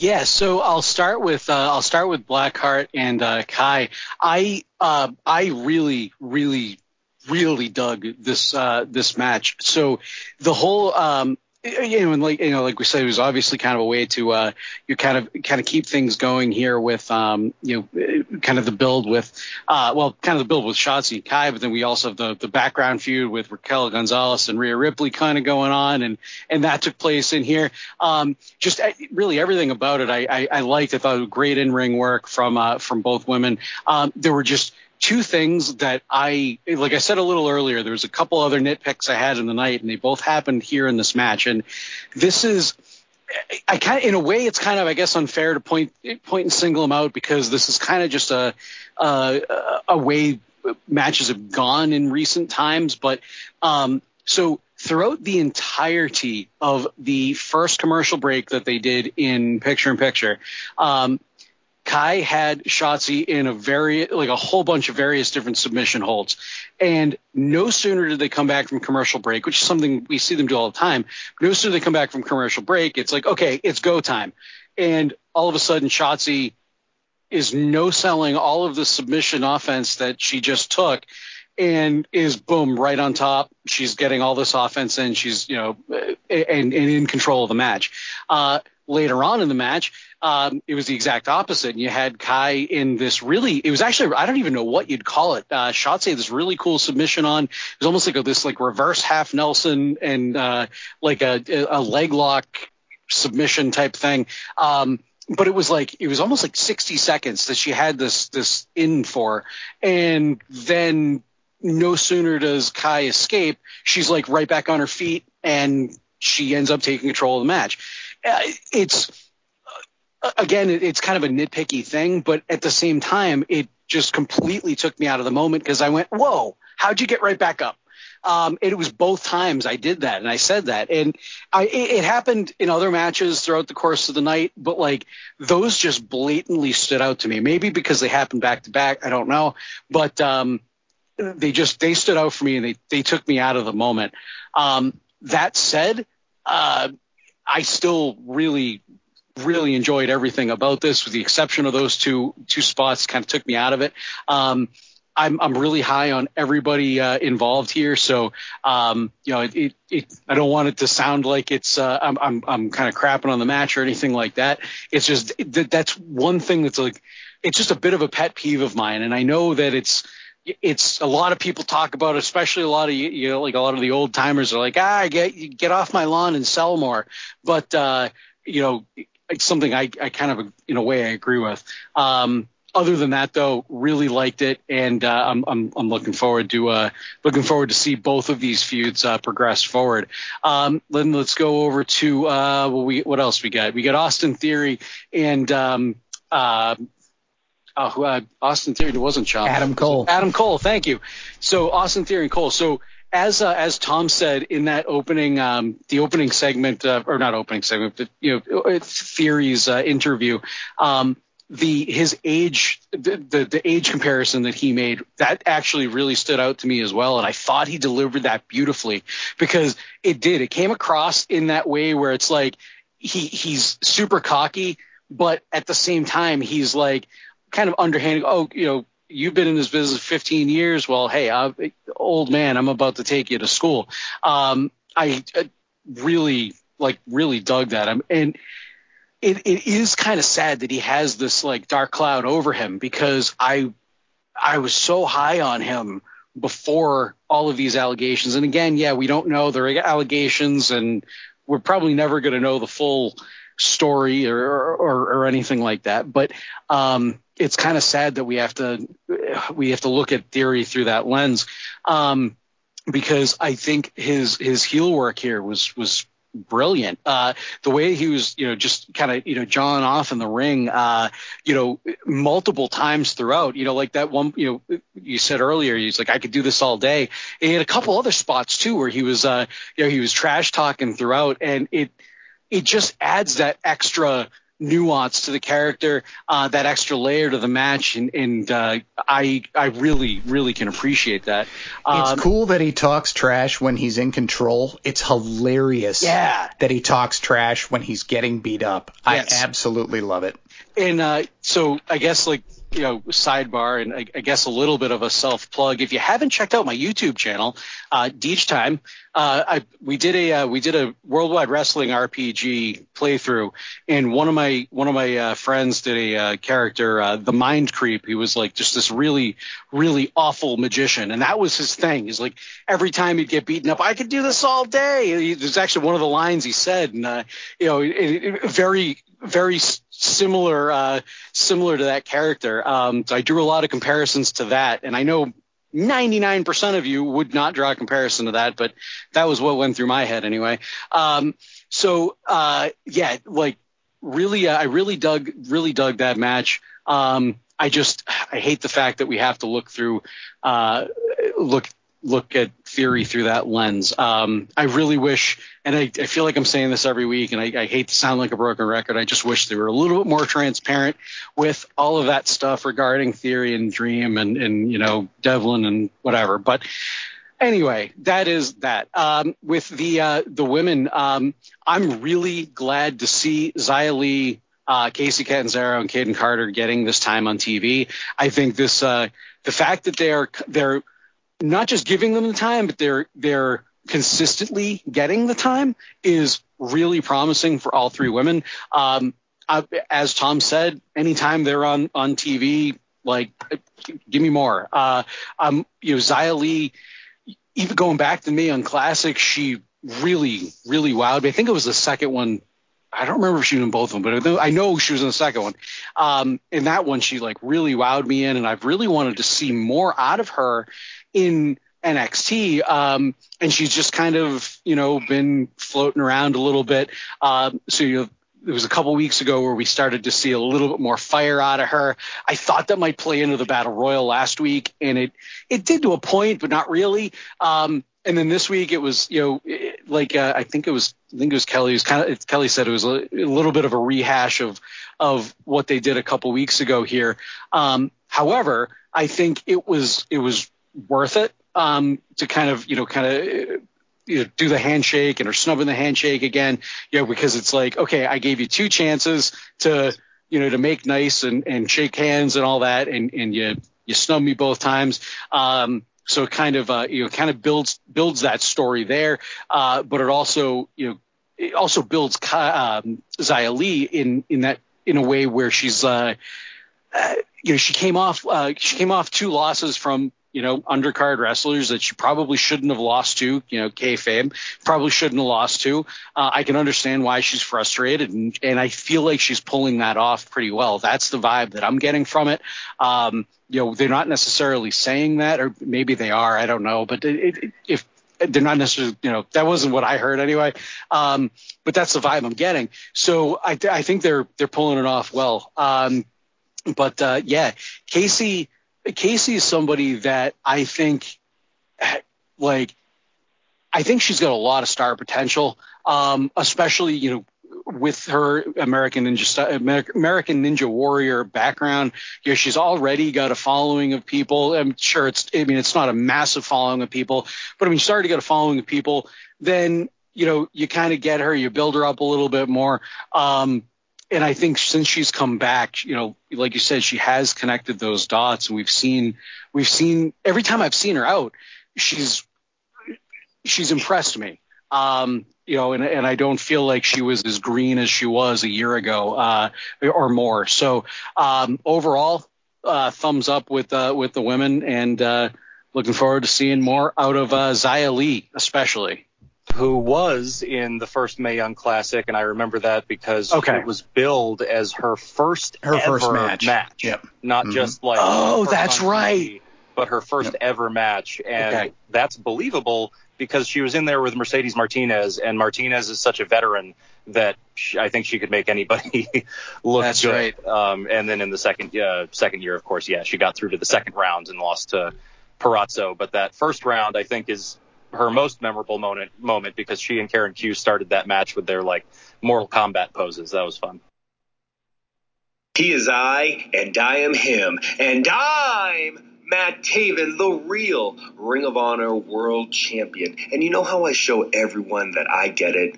By tuning in to the podcast of honor with Tyler and my personal main man, Ryan. This is Ryan. And I'm Tyler. And we are the hosts of the wildly popular PW Torch VIP show, Podcast of Honor. Our show covers everything Ring of Honor wrestling, from analysis, show recaps, and wide ranging interviews with the stars of Ring of Honor. Download the Podcast of Honor each week and support the best podcast on the PW Torch VIP network. Okay, rolled three matches together because I thought it would uh, save us on time, but um, but you weren't having it, were you? So we are. Do I ever? Uh, oh God, no. Uh, so I'm gonna roll a couple of emails together, and then I'm not gonna throw tonight. Uh, I'm kidding. Oh, uh, okay, so Tim Scott says, just wanted to send in a few thoughts regarding Takeover 31. It seems like the prevailing sentiment is that this is nothing more than a B-level show, given the lack of build we've gotten over the last few weeks. I actually agree that the only match with a legit story going in is the Cruiserweight Championship, but I must say that video package for Kyle O'Reilly went a long way toward building my anticipation for his match with Finn Balor, as well as learning more on the future of the Indis- Undisputed Era. From top to bottom, in my opinion, the match card they put together is truly a work rate lover's dream. Compared to takeovers past, how high is your level of excitement for this Sunday, and how important do you feel this show is in terms of resetting the landscape of NXT going forward? As always, thank you for your time and effort. Best wishes to the three of you. Tim Scott, VIP member, Virginia Beach. P.S. Fingers crossed for an Ember Moon comeback. Please, God, make it happen. Um, and Kevin Catani says, I hope this email finds you well. I know I've said this before, but if there was ever a Kelly episode, this was that episode. Dakota, Kushida, Grimes, Santos, Swerve, it's like they knew he'd be watching. Despite the thrown together feel that this takeover has in some respects, I, for one, am excited for the title matches. All the challengers are credible, and you really could make a case for any of them winning.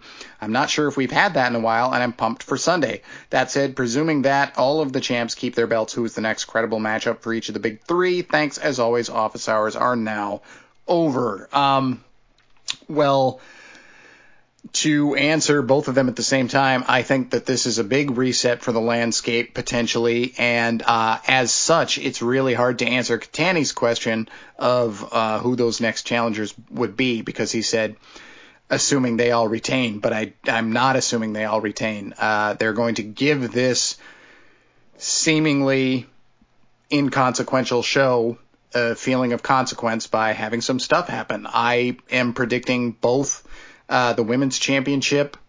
Well, okay, I'm, I'm predicting women's championship to change hands, and I wouldn't be overly shocked to see the cruiserweight championship change hands. Uh, and if it doesn't, I don't know where Swerve goes from here. Uh, but I think that in a loss, Escobar's still got plenty of gas, and if he loses, I think it will not be overly long before he finds himself in the North American Championship picture, and he can do what he can with that championship as well. So, my this show, I guess, did what it was supposed to do. I am more excited tonight than I was uh, a day ago.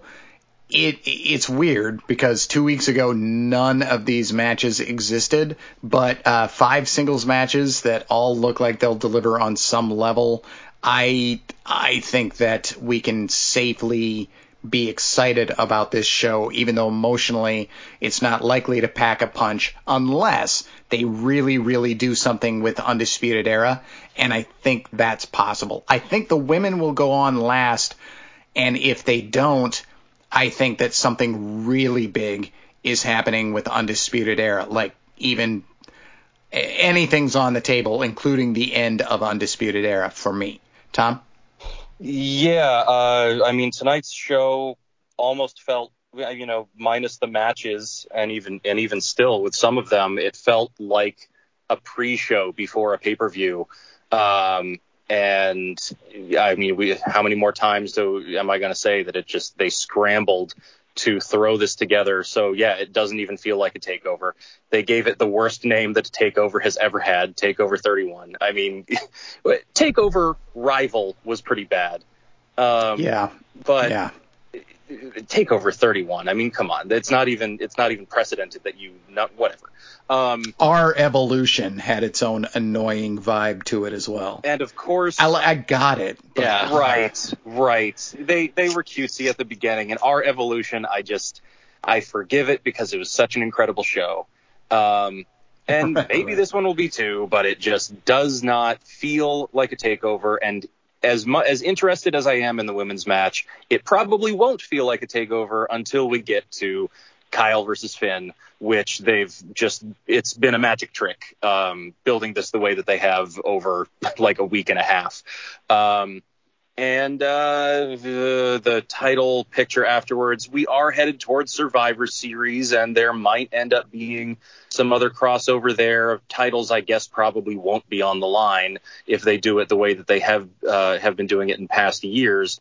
So that aside, I suppose as suggested earlier with Kushida and unfortunately Velveteen Dream, um, it feels like the both men's titles are just wide open. Um, one name that I hovered around for North American is Cameron Grimes. It does seem like um, he's just not. I don't want to say gatekeeper. I don't want to say jobber to the stars, but it does feel like they don't want to put him in big programs right now. And I do remember that he just feuded with Damian Priest pre Damian Priest's title win, uh, like what two months ago. But I still feel like that feels fresh, and Cameron Grimes and Damian Priest are on enough of a roll right now, uh, respectively, that that could be interesting. And uh, and yeah, they're not going to go with Cameron Grimes, unfortunately. So uh, and, and Priest, I want him to have a decent run here. So he needs people. Uh, that he can beat, but are interesting to beat, and I think Grimes fits that bill. For for the men, um, I think I think you gotta do something with Ciampa. Um, I I don't know how you get get away with him losing, but you got to do something with Ciampa. Um, it, it, uh, the big thing that's up in the air is how long it's going to take Kross to get back. But the other one I'm seeing is uh, why not see what Bronson Reed can do in the spot? I'm not saying that it has to be a takeover main event, but why not actually take some time um, and and do a TV program with him. See uh, see what you can get out of Reed in that spot, and um, try to put him over with a loss by having Balor shake his hand afterward or something. Uh, and for the women, things are still circling right on back to Rhea. This is like the least inspired answer ever, and and and like with the men, there are many women that you can pop up into into contention uh, very believably right now. Uh, it's it's still a strong division, um, but as things circle back to Rhea, let's get a TV program with Raquel. That one also, like with Reed, does not need to be a takeover, but um, you know, let's uh, let's see Raquel in that spot. Although, if Candice does win, I guess that um, that one's off the table because you're not going to want to see Candice versus Raquel.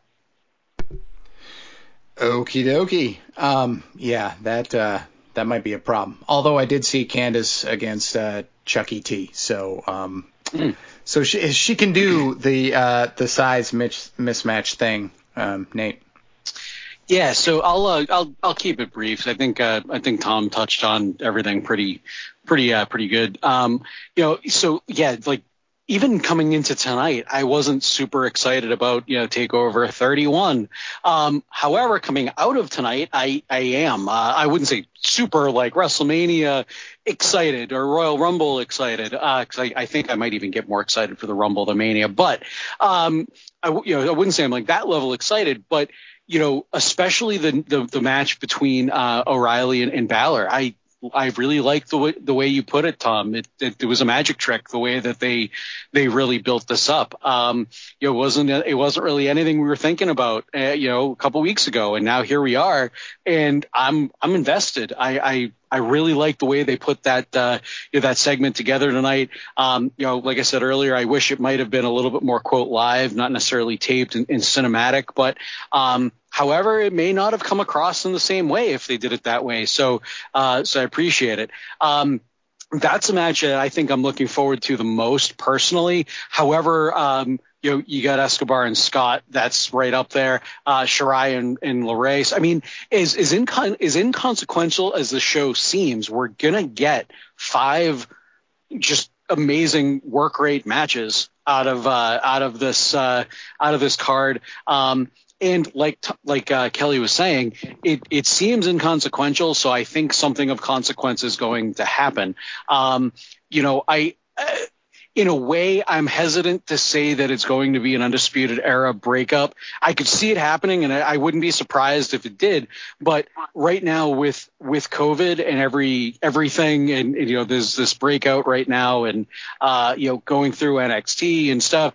It's like do you want to take a big risk right now and break up your big you know, or your main like your main uh, stable? Um, yes that could you know you know if you do that i mean you could obviously interchange those four for singles but do you want to take this you know your bread and butter stable and break it up right now? It, it i mean it would at least in my opinion i think it might be a risk. So i don't know. Um, like I said, wouldn't surprise me if it happened, but at least that's something that I'm that I'm thinking about. Um, so uh, yeah, I, I think the like uh, like Kelly said, if the women go on, or you know, if the women go on earlier in the night, I think there's something big that's going to happen with Undisputed Era later on in the night, probably, you know, for the main event. Uh, otherwise, I do think the women are probably going to be in the main event spot. Um, there's one other thing that Kelly said earlier tonight that uh, this is the first takeover that has all singles matches on it, and you'd need your Harley to tell you. And hey, I did it for you. I looked through Wikipedia. I went through all of the takeovers, and you're right. This is the first one with all singles matches. Wow. All right. It, it felt right, but I thought one of them was going to sneak in there somewhere. Apparently yeah. not. Uh, we've gone stupid long, but we got one more email from JB, and we are going to answer this in very short form. That's what we're going to do. With O'Reilly wrestling for the NXT title this Sunday, no, I demand it. With O'Reilly wrestling for this eh, the NXT title this Sunday at Takeover, which of the following do you think is the most likely direction of UE as a whole in the coming months? Months. Number one, O'Reilly turns fully face and breaks away from UE in a rivalry against Cole. Number two, Cole turns fully face and breaks away from the UE in a rivalry against O'Reilly. Three, UE stay face and or turn heel and continue being a main event presence in the NXT landscape. Four, the UE stay face and or turn heel and are moved to Raw or SmackDown either at the draft or during the Survivor Series brand crossover. Also, you have to feel gutted for Tegan. A third ACL injury in about three years is about as bad as it can get for a pro wrestler.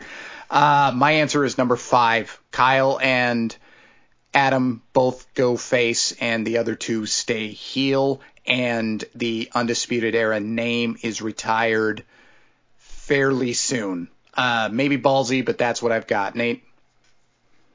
Yeah, I'm. Uh, I'm kind of thinking it's going to be probably number.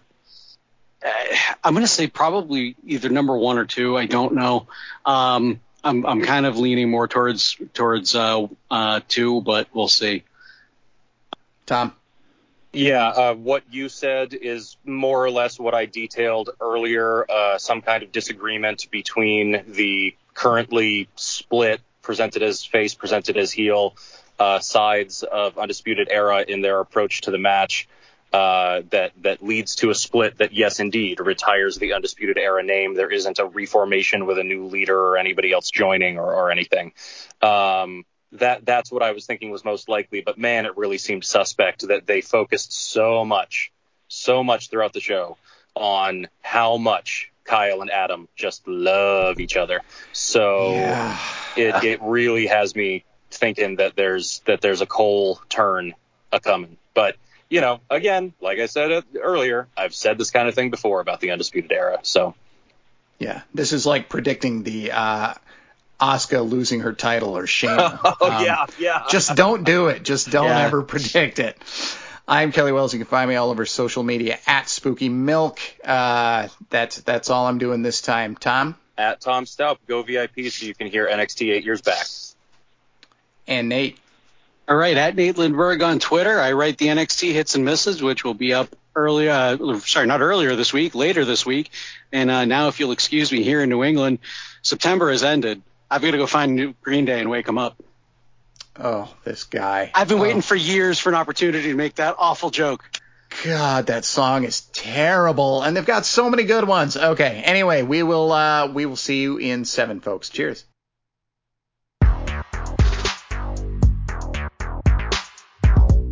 Have you subscribed to the PW Torch Daily Cast yet? It's a free daily podcast with shows throughout the week dedicated to Ring of Honor, All Elite Wrestling, Impact Wrestling, Major League Wrestling, NXT, and MMA Talk for pro wrestling fans. That's Monday through Friday. And on Saturdays, check out the Deep Dive with Rich Fann, where he examines a single topic in depth. And then Sunday nights, it's Wrestling Night in America with Greg Parks. You can listen live or download the show later at pwtorchdailycast.com. Just click on the live stream link.